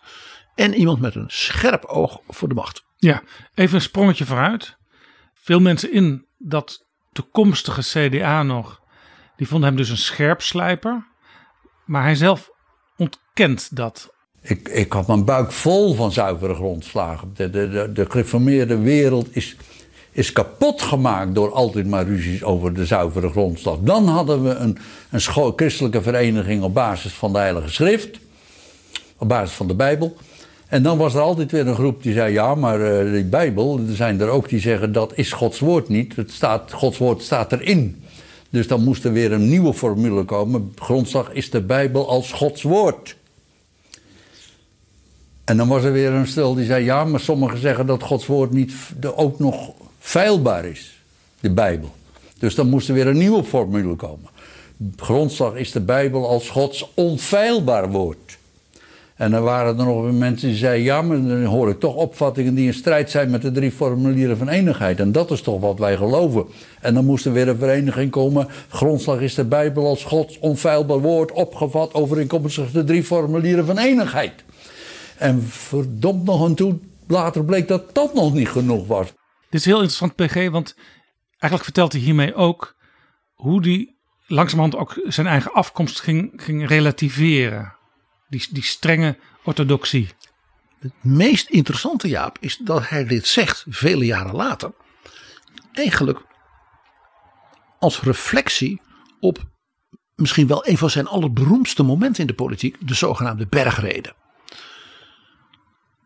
Ik doe het heel kort, want we kunnen daar uren over praten. En ik zou bijna zeggen, de mensen die dit mooi vinden moeten mijn boek Drogge staat te dun bij maar lezen. Want die vertelt bijna van dag tot dag wat er toen gebeurde. Ja, we hebben ooit een paar afleveringen gedaan over belangrijke politieke toespraken in Nederland en in de wereld. Daar zat de bergrede niet bij. Zullen we maar meteen even een stukje ervan laten horen. Want dan hoor je hoe het klonk en dan hoor je ook wel dat het indruk maakte. De hongerigen worden niet gevoed. Ze sterven als ratten langs de wegen van hun uitgedroogde landen. En de dorstigen worden niet gelaafd. Ze worden aan hun lot overgelaten. En als wij ons, ik spreek over mezelf, aan onze kleurentelevisie volzuigen met het vergif van de consumptiereclame, dan zit ons de verhoging van de alcoholaccijns meer dwars dan de ellende van de dorstigen in de wereld. En de vreemdelingen worden niet gehuisvest. Ze worden gediscrimineerd en uitgewezen. En we laten ze uitwijzen. De bergrede van Aantjes op het congres op weg naar het CDA. Het was de allereerste keer dat dus die federatie van die 3 partijen die CDA gingen heten, bijeenkwamen in het congresgebouw in Den Haag. 1975. 1975. Dus Aantjes was toen 3 jaar de leider van de ARP. Hij dus nog vers. En hij had die avond daarvoor besloten niet naar dat congres te gaan. Want hij was boos. Niet op het CDA, op de ARP. Op zijn eigen club. Hij had namelijk in de ARP in feite de strijd verloren om hoe gaan wij ons stempel op de toekomst van dat CDA zetten. Want hij wou een vrij scherpe soort beginselverklaring. En de AR-leiding, met name Jan de Koning, die zei dat is mooi.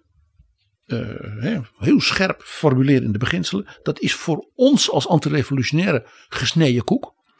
Maar als je daarmee de CHU en met name de katholieken als het ware van je vervreemdt, dan help je ook niet die beginselen en het respect voor die beginselen. Ja. Dus kom nou met een formulering waar ze alle 3 van zeggen, hier kunnen we wat mee. Jan de Koning hier staat dat CDA voor. Jan de Koning kwam natuurlijk uit de Boerenbond en was dus ook daarin pragmatisch. Was pragmatisch en had het vertrouwen van de voorzitter van het CDA, Piet Steenkamp, die hiermee worstelde en die zei, die dacht met de hulp van Jan de Koning komen we daaruit. En Aantjes verloor dat dus in het partijbestuur. Hier zag je dus dat hij ook nog relatief nieuw was als partijleider. Er waren anderen in die partij zoals Jan de Koning, die hadden gewoon meer gezag. Ja, maar dat hij niet zou komen, dat kon hij toch niet maken. Dus Jan de Koning heeft hem die avond laat gebeld. En hem, nou ja, vriendelijk zoals Jan was, maar wel heel duidelijk tot de orde geroepen. Als jij de leider bent van onze fractie, je bent onze nummer 1, je komt niet opdagen. Ja, dat is een plichtsverzuim, hè, zou je zeggen. Ja, maar dus, dan zou hij ook moeten spreken. Ja. Een van de grondslaggevende stromingen binnen die nieuwe partij, daarvan moest de leider natuurlijk wel een speech houden. Ze hielden allemaal een speech. Frans Andriessen, Roelof Kruisinga, natuurlijk Piet Steenkamp. Maar die had hij natuurlijk nog niet op die vrijdagavond. Maar Jan de Koning zei, Wim, jij hebt nog best iets liggen. Wim Aantjes had een speech liggen. Die had hij een paar maanden daarvoor op een partijraad gehouden. En hij had een variant daarvan ook nog een keer vrij recent gehouden. Op een bijeenkomst van zijn partij. Met mensen die wat moeite hadden met de ontwikkeling van het CDA. Hoe kijken we daar nou tegenaan? En ja, die speech heeft hij dus gewoon maar in een mapje gedaan. En nog wat bewerkt. En dat werd die fameuze bergrede. Dus Jan de Koning heeft ook later gezegd. Ja, dit was een prima speech. Maar ik was er niet zo van onder de indruk. Want ik had hem al vaker gehoord. Ja, het was ook niet zo'n hele lange speech. het was wel een speech die klonk als een klok. Ja, want hij had hem geoefend, als het ware. Hij zat in zijn kop van die vorige bijeenkomsten. Dat wist natuurlijk die grote zaal, die maar voor een derde gevuld was met mensen uit de ARP, die wist dat niet. En de media die daar zaten van, dit wordt het nieuwe CDA. Wat gaan die verschillende leiders nou zeggen? Hè, wat dus de toekomstige visie van de partij wordt. Die waren natuurlijk allemaal overrompeld. Ja, door dat klinkende, bijna bijbelsachtige verhaal van Willem Aantjes. Ja, en hij zei zelfs, de wereld hunkert naar christelijke politiek. Want hij zei, dat was het slot van zijn speech. Hij zei, we leven in een tijd, en dan bedoelde hij dus van de polarisatie van de jaren 70, waarin dus wordt gezegd, ja, dat confessionele gedoe, dat christelijke gedoe in het midden, dat is over, dat kan wel weg. En hij zegt, maar als je kijkt van waar die fundamentele gedachten vanuit de Bijbel voor staan, dan zit hij daar hunkert de wereld naar. Dat kwam natuurlijk enorm aan in die zaal, niet alleen maar bij de ARP-achterban. Ja. En daarom werd die speech dus ook bejubeld. Ja, is natuurlijk altijd het probleem van zo'n boek als de Bijbel, dat iedereen zich er op zijn manier op kan beroepen. Waar die ook staat in het landschap. En dat was dus het politieke conflict wat hier speelde. De wereld hunkert naar christelijke politiek. Een politiek die spreekt voor wie geen stem hebben. Die handelt voor wie geen handen hebben. Die een weg baant voor wie geen voeten hebben. Die helpt wie geen helper hebben. Deze speech heette de Bergrede. Waarbij dus werd verwezen naar het evangelie van Mattheüs in het Nieuwe Testament. Mattheüs 25. Precies, en dat is niet de Bergrede. Dit is een prachtig misverstand. Maar ik ben geen bijbelofiel, PG. Wat was de Bergrede dan in de Bijbel? Dat is een andere passage in datzelfde evangelie van Mattheüs. Wat Aantjes hier deed, is een ander gedeelte van dat evangelie als het ware aanroepen. Hij gebruikt dus termen daaruit, die worden ook wel de zaligsprekingen genoemd. En het grappige is dat de zaligsprekingen veel meer geliefd zijn in de katholieke traditie dan die bergreden die vaker in de protestante traditie. Het woord zalig is ook een heel katholiek woord. Precies. Zalig Kerstmis. En daarom is het ook zo grappig. Aan wie danken wij het misverstand dat het gebaseerd is op de bergrede van Jezus. De katholieke journalist van de KRO, Ad Langebent. Die toch beter had kunnen weten als goed katholiek. Aan de andere kant geeft het ook weer aan dat die partijen, die stromingen die samenkwamen, ook een heel andere cultuur hadden als het ging om omgang met bijvoorbeeld de Bijbel. Jaap, dit is een hele goede opmerking. Hier zie je dus dat die verschillende tradities en culturen van de katholieke politiek, de gereformeerde en de CHU meer hervormde politiek, dat die hun eigen taal, hun eigen beelden hadden, hun eigen idioom. Hè, wat men noemde de talen Kanaans, hè, zoals die voor de gereformeerde geldt. Oud-testamentisch taalgebruik. Dus het is via de KRO geweest dat deze speech van Aantjes dus bijna in zijn geheel is uitgezonden op de televisie. En dus als de bergrede van Aantjes de wereld inging. Een prachtig misverstand. Met dank aan de historicus Jan Dirk Snel, die hier een keer een heel leuk stuk over heeft geschreven en daarop wees. Wij zullen een link naar dat artikel in de beschrijving van deze aflevering zetten. Maar Aantjes was er dus bij die dag en Aantjes speelde dus een rol in dat nieuwe CDA. Een cruciale rol. He, met een speech die hij gerecycled had. Zo gaan die dingen de politiek soms. Jaap, en daarom is het interessant dat de hoogbejaarde Aantjes in het fragment dat we eerder hoorden in feite zelf ook zegt, ja, ik relativeer nogal ook wat toen zo'n belangrijk gevonden discussie was. Het ging dus eigenlijk ook daar niet om. Het ging natuurlijk om het feit dat hij in zijn eigen partij een nederlaag had geleden over de toekomst van het CDA. Ook hier weer, bij alle evangelische gedrevenheid, het was vooral ook een machtspolitiek aspect. Ja, en toch werd hij uiteindelijk fractievoorzitter in de Tweede Kamer, toen Dries van Agt premier werd. En dat is een verhaal, Jaap.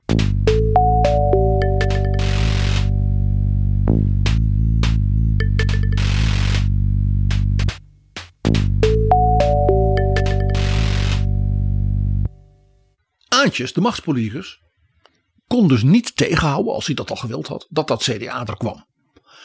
En dat betekende in 1977, dus 2 jaar na de Bergreden, om maar zo te zeggen, dat het CDA voor het eerst in de geschiedenis met 1 lijst, dus ook straks na de verkiezing met 1 kamerfractie, het is een beetje PvdA en GroenLinksachtig hè, van nu, en dus ook met 1 lijsttrekker zou komen. Ja, want die 3 partijen, met name de KVP, die waren aan het krimpen al een aantal jaren. En door samen 1 fractie te vormen, waren ze ineens weer, wat de KVP altijd al was, een grote partij. En Aantjes, die wist dat ook zijn ARP natuurlijk langzaam ging krimpen. Dat gold ook voor de CHU. Had natuurlijk ook hier een hele nuchtere machtspolitieke analyse. Die zei, dat moesten we maar doen. Alleen hij wilde daar zijn eigen stempel op drukken. Dus toen dat zover was, dat die verkiezingen gingen komen, moest Aantjes natuurlijk zijn knopen tellen, zoals dat heet. Ook wat betreft zijn eigen positie in die partij. En hij was natuurlijk niet zonder ambitie. Hè? Dat hadden we natuurlijk in het hele verhaal van heel zijn leven al gemerkt. Dus wat deed Aantjes?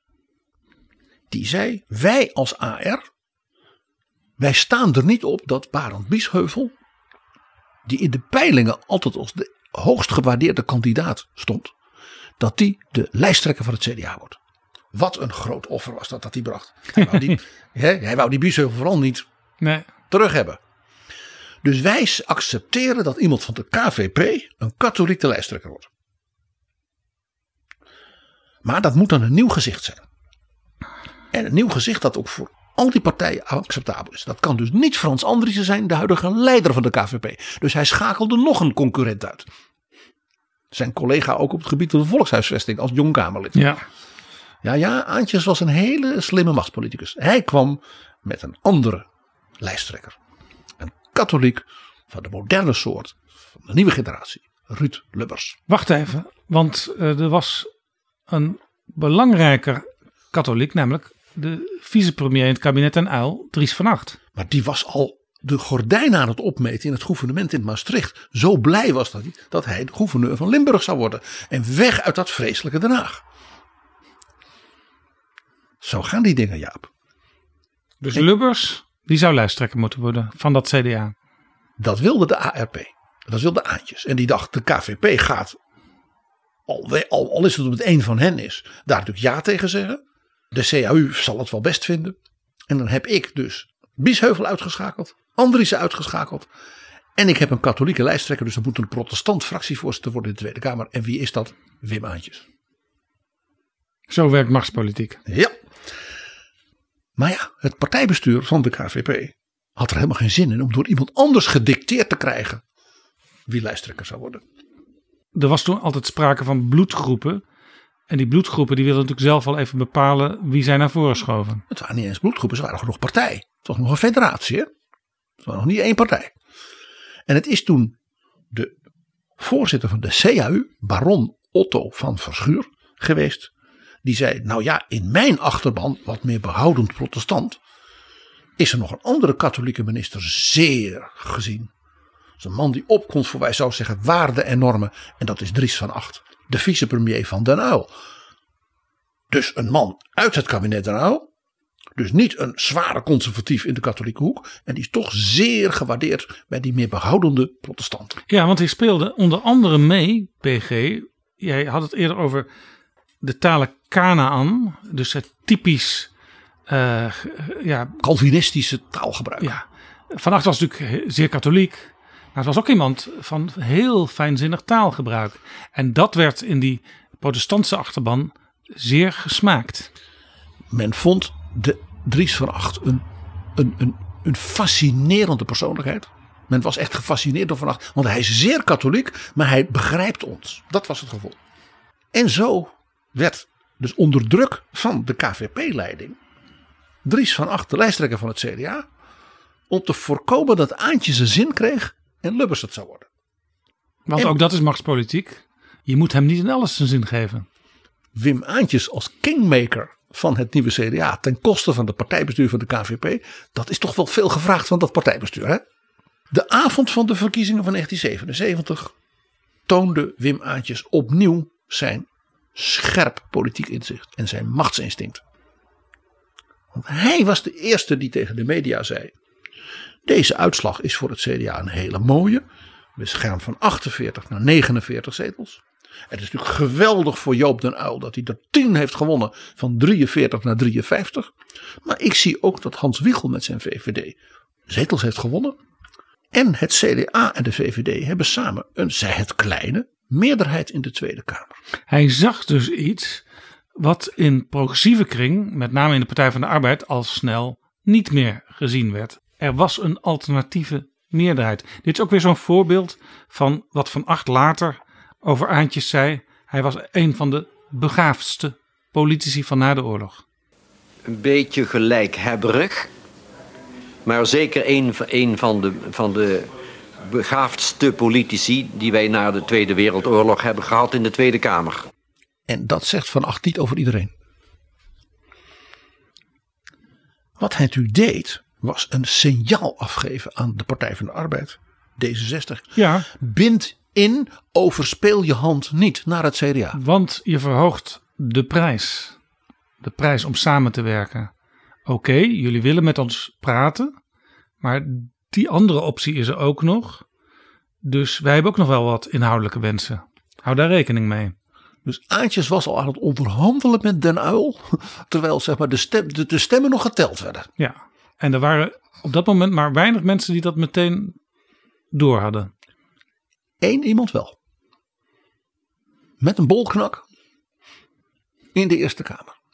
Harm van Riel, de fractievoorzitter van de VVD. En de leermeester van Hans Wiegel. Hans Wiegel heeft aan mij zelf verteld, toen ik de Rogge staat er dun bij, aan het schrijven was. Je boek. Je dat eerste grote boek over de CDA-geschiedenis. Er zijn er 2 gekomen. Dat het Van Riel was die tegen hem zei: Hans, die Aantjes kan tellen. Wij houden ons nu helemaal koest. Wij gaan niet bewegen. Dat Aantjes hierop wees dat en het CDA en de VVD zetels hadden gewonnen. Dus ook winnaars waren bij deze verkiezingen. En dus ook naar de kiezers konden zeggen: als winnaars gaan wij het samen proberen. Was natuurlijk ook heel psychologisch slim. Want daarbij kon hij tegen natuurlijk de in triomf verkerende Partij van de Arbeid met zijn 10 zetels winst met ome Joop zeggen: tuurlijk hebben jullie gewonnen. Hartstikke goed. Gefeliciteerd. Maar je bent niet de enige. En hij kon het ook tegen het winnende D66 zeggen. Want ook D66 was 2 zetels vooruit gegaan. Ja, en ook dat was een teken richting de Partij van de Arbeid. Want het kabinet Den Uyl was mede tot stand gekomen dankzij de enorme push steeds in die kabinetsformatie van Hans van Mierlo, de leider van D66. En die had zich zo vereenzelvigd met Den Uyl en alles waar Den Uyl mee bezig was, dat de meerderheid in zijn fractie daar langzamerhand afstand van aan het nemen was. En dat leidde er op een gegeven moment zelfs toe dat Van Mierlo zijn fractievoorzitterschap inleverde. En dat werd overgenomen door de nieuwe en jonge Jan Terlouw, die een paar jaar daarvoor nog gewoon fractievoorzitter in Utrecht was. Die nam het dus over. En halverwege het kabinet Den Uyl waren er statenverkiezingen. Toen haalde D66 uit mijn hoofd, geloof in maar 1 van alle provinciale staten van Nederland een zetel. Ze waren dus bijna op 0,0 in die verkiezingen.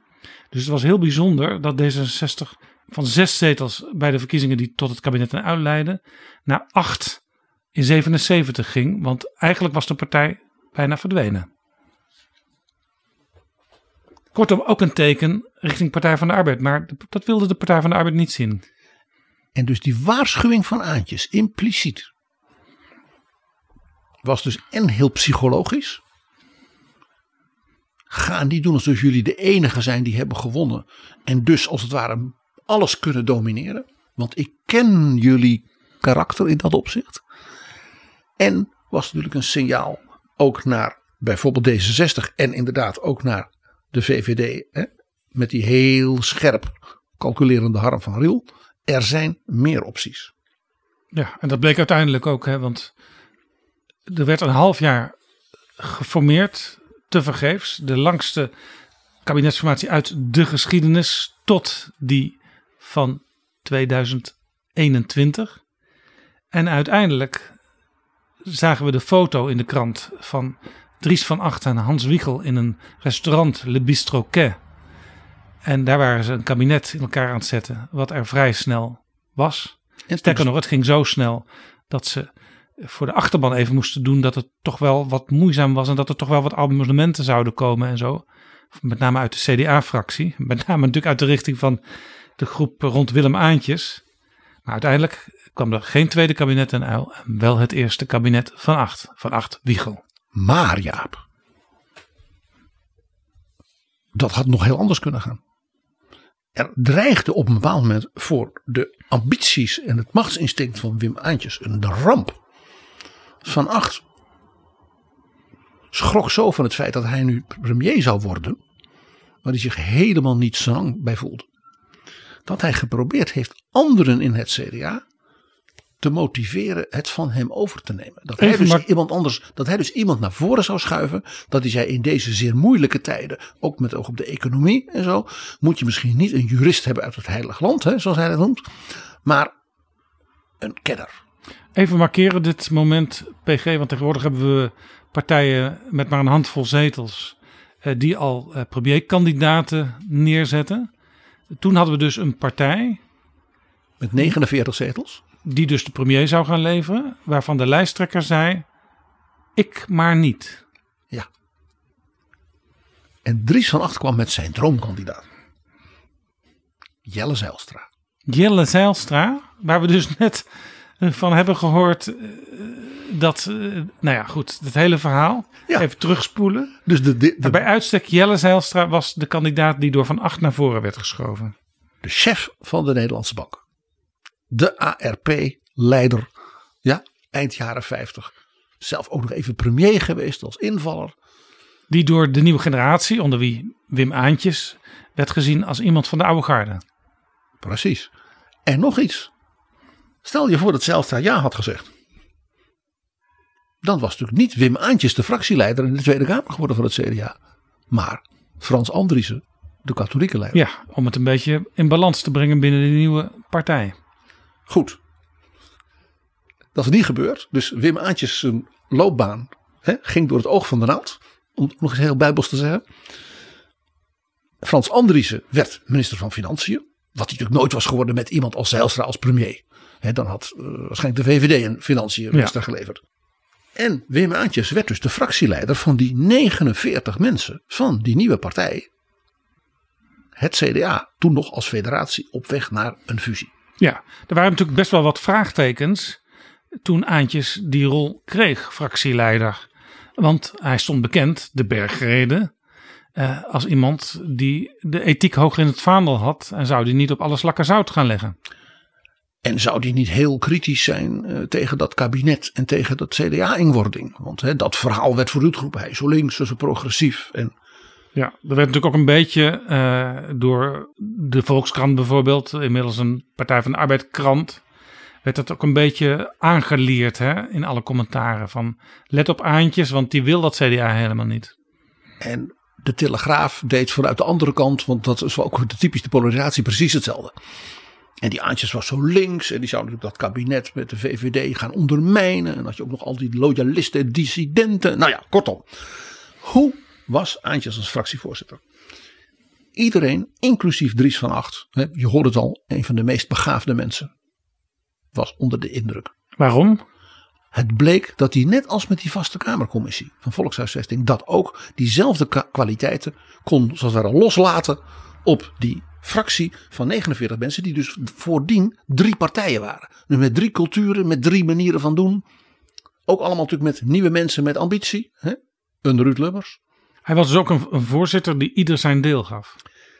Die ieder zijn rol liet spelen en daarin ook iedereen tot bloei wist te laten komen. Hij was dus nog steeds die echte generalist. En wat ook opviel, het was een dossiertijger. Hij was zo'n fractievoorzitter die bij de fractieagenda alle stukken gelezen had. Precies wist waar de snack zat, zoals dat heet. Precies wist welk lid van de fractie bij welk punt misschien wel eens even moeilijk zou kunnen gaan doen. En werkte altijd, zoals in die vaste kamercommissie, via de procedures. Hij was dus als voorzitter helemaal niet bezig met linkse inhoud of dit en dit. Hij zei altijd, oké, waar staan we met dit stuk van de regering? We hebben een inbreng van die collega. Ik wil nog even van die collega horen hoe de financiële kant eruit ziet. Hij werkt altijd helemaal volgens de procedures en had daardoor greep op het proces. Ja, een effectieve methode dus ook om de boel niet al te snel uit de klauw te laten lopen. En je niet te laten verrassen door plotselinge dingen. En hij had oog voor details in die fractie. Was ook heel van. Hij zorgde bijvoorbeeld dat de nieuwe jonge leden van die fractie, dat die allemaal een beetje uitgedaagd werden. Zo van, laat maar zien in die 49 wat jij kunt. Dus bijvoorbeeld de onderwijsdeskundige Wim Deetman, wiens assistent ik toen werd, die kreeg onderwerpen binnenlands bestuur, milieu, wetenschapsbeleid. Dus dingen aan de randen en zelfs soms wat verder weg van je kerncompetentie. Ja. Kijken of daar meer van die generalisten in zitten, zoals Willem Aantjes zelf. En wat hij ook deed, dat hij nam Ruud Lubbers onder zijn vleugels. Want hij begreep, dat is natuurlijk een ongelooflijk politiek talent. Ja, net minister geweest, economische zaken, nu in de fractie. Heeft geen parlementaire ervaring, is een man uit het bedrijfsleven. En hij heeft als het ware Ruud Lubbers gekneed. Niet wetend natuurlijk wat er zou gebeuren. En de naam Maarten Schakel viel al, wat ook opvallend was. Aantjes wist precies welke de oude rotten van die vroegere drie partijen die nu in die fractie zaten, die moesten wennen aan die nieuwe situatie, welke hij een beetje moest knuffelen, een beetje hun verhaal moest laten doen. Nee, luister nou even goed naar wat hij zegt, zodat ze met respect hun rol en hun nieuwe plek konden vinden. Bijvoorbeeld de zeer behoudende defensie- en buitenlandman van de KVP, Joep Mommersteeg, die werd door hem altijd in die vergaderingen het woord gegeven als het ging om buitenland en defensie. Die zei hij, Joep, vertel jij hoe jij dit ziet. En dan zag je die man helemaal glimmen. Dat deed hij, ook daar weer dus procedureel. Hij stuurde de vergadering en gebruikte dat om dus de club bij elkaar te houden. En zo hield hij dus ook die zogenaamde loyalisten in die partij. Dus die mensen die eigenlijk dat kabinet met de VVD niet zo hadden gewild. Dat gold ook voor hemzelf. Die hield hij als het ware bij de les. En hij slaagde erin dus die fractie tot een eenheid te smeden, wat men juist van hem nooit had gedacht. En toen werd het 6 november 1978. Het Nieuwsblad van het Noorden kwam met een verhaal over Aantjes. En in de top van het CDA, in de top van het kabinet met name, minister-president Dries van Agt, minister van Justitie Job de Ruyter, ook CDA, en minister van Onderwijs en Wetenschappen, want daar viel het RIOD onder, Arie Pijs, die wisten wat eraan kwam en die schrokken kort daarvoor, want ze hadden niet op het Nieuwsblad van het Noorden gerekend. Lou de Jong, de directeur van oorlogsdocumentatie, die was met een onderzoek bezig. Ze hadden gezegd, ga nog maar even wat extra onderzoek doen, want het verhaal is nog niet helemaal in balans. We hebben daar nog wel wat vraagtekens bij. Maar het was al snel te laat, want dat Nieuwsblad van het Noorden had ervan gehoord. Dat is van groot belang om die zaak te beoordelen, om te weten en dus in het oordeel te betrekken het feit dat we hadden afgesproken dat er nog een week onderzoek zou worden gedaan.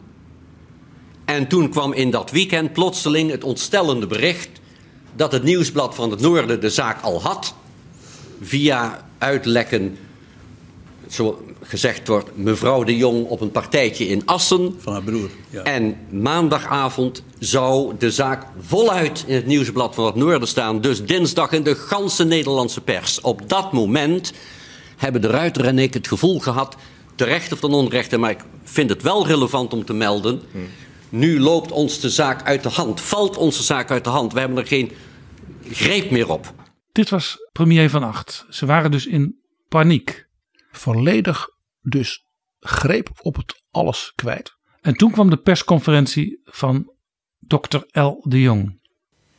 Ik neem aan dat u het rapport kent dat wij vandaag aan de regering hebben uitgebracht. Ik geef de 3 belangrijkste conclusies weer. Ten eerste, vaststaat aan de hand van authentieke Duitse documenten dat de heer Aantjes op 12 oktober 1944, dat wil zeggen op de leeftijd van ruim 21,5 jaar, gemobiliseerd is in het kader van de Waffen-SS. Ten tweede, Hij is nadien beland in het strafkamp voor spitters Port Natal bij Assen. Wij hebben geen enkele reden om aan te nemen dat hij daar, zoals hij zelf heeft beweerd, gevangene is geweest. Ten derde, in alles wat de heer Aantjes tot dusver heeft meegedeeld, heeft hij, voor zover ons bekend, op wezenlijke punten verzwegen wat zich in de bedoelde periode met hem heeft afgespeeld. PG, wat de Jong hier stelde, daar is achteraf van gebleken dat dat niet klopte. De feiten die hij releveerde, die waren gewoon slecht onderzocht, slordig en die waren niet waar. Het vervelend is dat is van die drie punten die de Jong noemde, dat derde punt eigenlijk wel waar was. Ja. Hij had al die jaren, we hadden het er al over gehad, het er maar liever niet over gehad. Ja, af en toe had hij het er wel eens over, maar dan maar slechts gedeeltelijk. En die hele verwarring rond dat begrip SS, ja, die heeft hij misschien ook wel een beetje zelf bevorderd door het nooit duidelijk te vertellen. Ook niet aan wie we eerder hoorden, Maarten Schakel, en ook niet aan de voorzitter van de ARP, Berghuis. Want in 1967 stond Aantjes alles op de lijst om minister te worden. En toen kreeg Berghuis thuis bezoek van mensen die zeiden, er is iets met die Aantjes. Dat leidde er toen dat hij van de lijst geschrapt werd. En Aantjes heeft toen wel aan Berghuis verteld wat er aan de hand was, maar niet het hele verhaal. En daar zie je dus het punt waar we het eerder over hadden. Het verhaal was niet bepaald heroïs. En hij was een beetje dom geweest. En Maarten Schakel had als baas van de illegaliteit, had hij 45 ook geconcludeerd van, jongen, wat heb jij een onverstandige dingen gedaan. Maar ja, je zal daar ook in Mecklenburg zitten en je wilt terug naar je vader en moeder. Ja? Geef die jongen een tweede kans. De opvolger van Lou de Jong bij het RIOD heeft later gewoon gezegd dat wat nu gebeurde met Aantjes het grootste bedrijfsongeluk is geweest in de geschiedenis van hun instituut. Ja, Hans Blom heeft dat terugblikkend gezegd. En een dag of wat na dat moment wat we net hoorden, vertrok Aantjes niet alleen als fractievoorzitter, maar ook als Kamerlid. Ik hoef u niet uiteen te zetten dat ik... Heren, kunnen we niet even met de foto's wachten nu? Ja. Dat ik vanuit een uiterst voor mezelf moeilijke situatie spreek. Sommigen hebben gezegd, dat wordt de moeilijkste dag van je leven. Dat is het niet. Die moeilijkste dag van mijn leven heb ik in het najaar van 1944 gehad.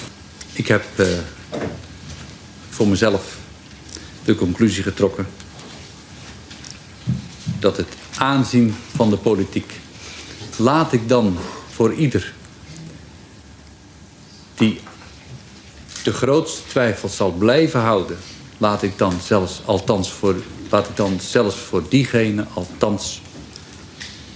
laten zien dat ik voor het aanzien van de politiek vind dat een fractievoorzitter van het CDA niet kan functioneren. En ik wil geen scheiding maken tussen het fractievoorzitterschap en het Kamerlidmaatschap.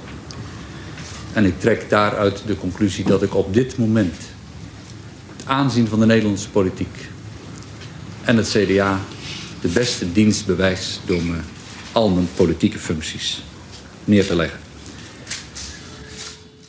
Jaap, je ziet hier dus dat Aantjes eigenlijk zegt, het is met name het imago van mijn reputatie dat kapot is.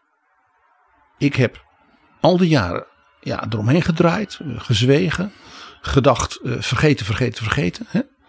Een beetje ook waar we het eerder over hadden, wat die Duitse generaties van het Wirtschaftswunder deden. En nu haalt het mij in. En al die mensen die zeiden, die Aantjes, die was altijd zo ethisch en zo gedreven, zo evangelisch. Moet je kijken. En zelfs als dan blijkt dat de Jong mis zat, kon hij niet meer terug. Dat is natuurlijk de tragiek van deze man geweest. Ja. En toen zat hij thuis en hij had niks om handen. En ja, daar was Willem Aantjes, en dat is begrijpelijk hoor. Maar toch, daar was hij niet goed in. Hij ging dus naar het partijbestuur van het CDA en zei, maak me dan kandidaat voor het Europees Parlement volgend jaar in 1979. Dus bij die eerste verkiezing door de kiezers in heel Europa. Ja, interessant, want je hebt straks gemarkeerd die Europeanisering van de politiek, die leidde ook tot een versnelling in de vorming van het CDA.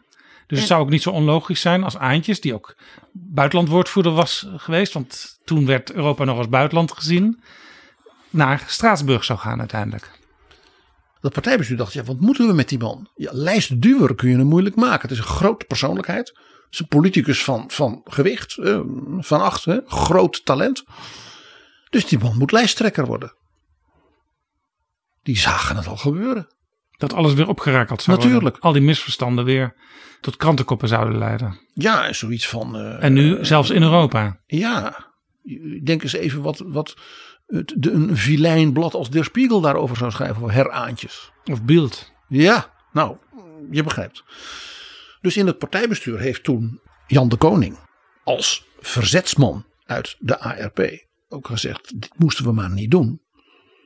Want hij zegt, dit roept allemaal weer emoties op bij mensen. En ten tweede, we willen toch uitstralen dat we met die Europese verkiezingen, dat de burgers zelf daarvoor gaan stemmen. Dat we in Europa nu ons met elkaar vinden. Dat we ons verzoenen aan al dat gedoe. Ook weer de pragmatische, zou je kunnen zeggen, Jan de Koning. Dus Wim is daar niet het beste icoon van. Heel bitter natuurlijk. Dus hij werd het niet. Uiteindelijk kreeg hij de functie voorzitter van de kampeerraad. Ja, dat zag hij zelf als een vernedering. Maar hij heeft het wel genomen. Nou, dat was natuurlijk wel een vernedering. Maar ik heb toen toch gezegd, nou, als ik wat om handen krijg, zal ik laten zien dat ik ook daar wat van maken kan. En ik heb het 12 jaar gedaan. En op een manier waardoor ik er zelf toch steeds meer affiniteit mee gekregen heb. Dat kan het leven, als je maar een kans krijgt.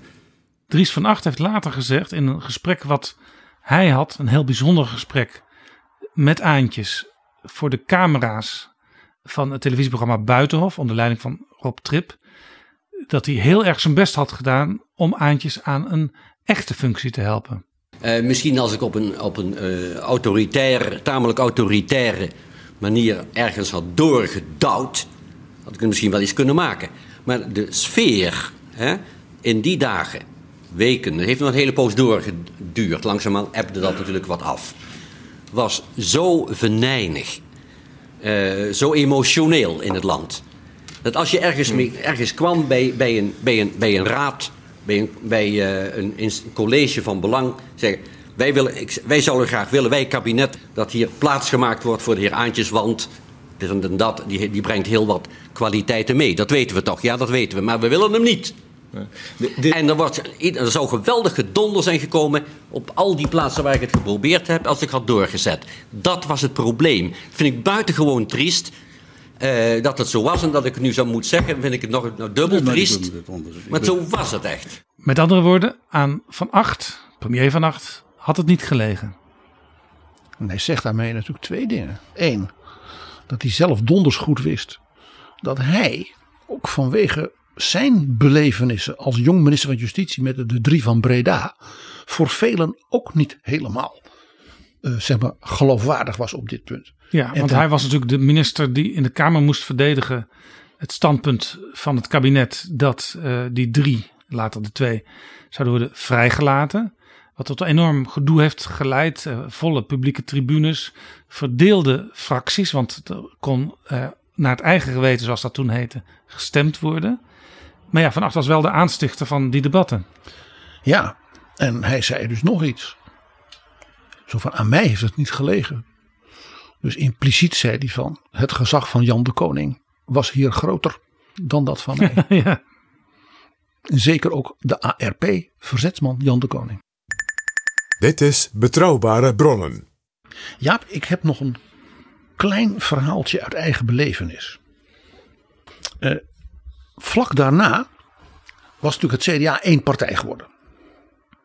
En moest dus ook in Europa toen voor het eerst met de zusterpartijen relaties ontwikkelen. Kijk, de CHU had niet maandelijks overleg met de Beierse CSU van Frans Josef Strauss. Dat begrijp je. En de ARP ook niet met de Italiaanse Democratia Christiana. Maar toen dat CDA dus één partij was, en een grote partij, en met de premier, moest die partij zich ook in Europa gaan positioneren. Dus er werd een werkbezoek georganiseerd naar de CDU vanuit het CDA en op verzoek van de Duitsers. In welk jaar leven we nu? 1981. Dus de CDU nodigde dus een grote delegatie van het CDA uit voor indringend beraad een week lang in West-Berlijn. Natuurlijk ook ter promotie van die stad. En die delegatie werd natuurlijk geleid door de erevoorzitter Piet Steenkamp. Piet Steenkamp riep mij bij zich in de Eerste Kamer en die zei: jij moet iets voor mij doen. Willem Aantjes heeft zich gemeld, die wil mee. En wij zitten er niet op te wachten dat Willem Aantjes met ons daar in Duitsland bij die Duitsers. Want dat roept natuurlijk weer allemaal gedoe op. Ja. Dus of ik niet een heleboel hele slimme jonge CDJA en CDA-studenten die veel van Duitsland wisten en politiek en zo, kon opporren om mee te gaan. Het was tenslotte goed betaald door de Konrad Adenauer Stichting. Om Aantjes een beetje te omringen. Juist. Nou ja, dus ik heb mijn best gedaan en het lukte echt heel erg goed, moet ik eerlijk zeggen. Dus we hadden een heel leuk team, veel jonge mensen, maar ook een aantal topbestuurders. En die Duitsers vonden dat prachtig. Jonge mensen, spreken allemaal goed Duits. Hè. Viel er allemaal heel erg mee, die Hollanders. De eerste avond in Berlijn, bij de borrel, schiet Willem Aantjes mij aan. En die zegt alleen maar, ik weet wat jij doet hoor. De machtspoliticus had door wat er gebeurde. Hij zegt, Piet kijkt naar jou en dan krijgt weer een van de jongeren van jou het woord. Ik zeg, ja, zo is Piet. Die wil de jongeren altijd een kans geven. Ja, zei hij. Ik heb je wel door, hoor.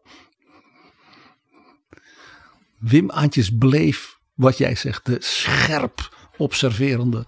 Ook dus weer hier de procedures snappende man van ik zie wat hier gebeurt.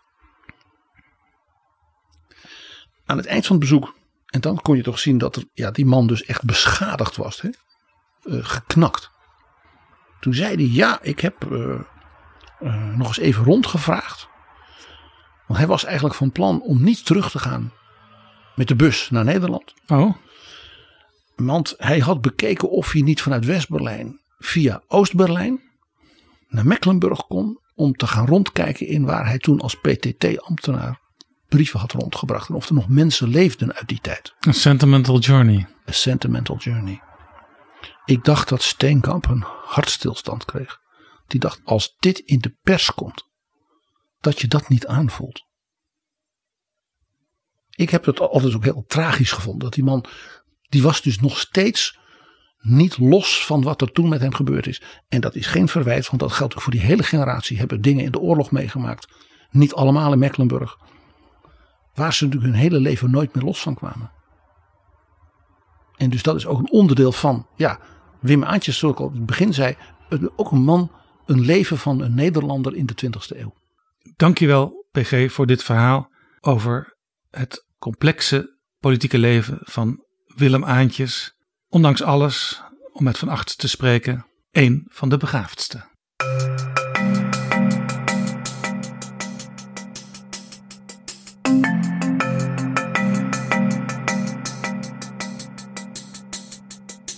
Zo, dit was Betrouwbare Bronnen, aflevering 326. Deze aflevering is mede mogelijk gemaakt door de vrienden van de show. Mensen die met een donatie nog veel meer, naar wij hopen, interessante afleveringen mogelijk maken van Betrouwbare Bronnen. Wil jij ons ook steunen? Ga dan naar vriendvandeshow.nl/bb. Tot de volgende keer.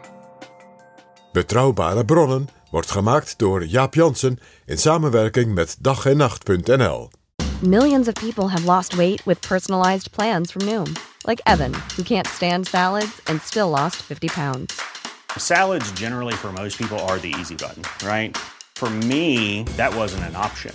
I never really was a salad guy. That's just not who I am. But Noom worked for me. Get your personalized plan today at Noom.com. Real Noom user compensated to provide their story.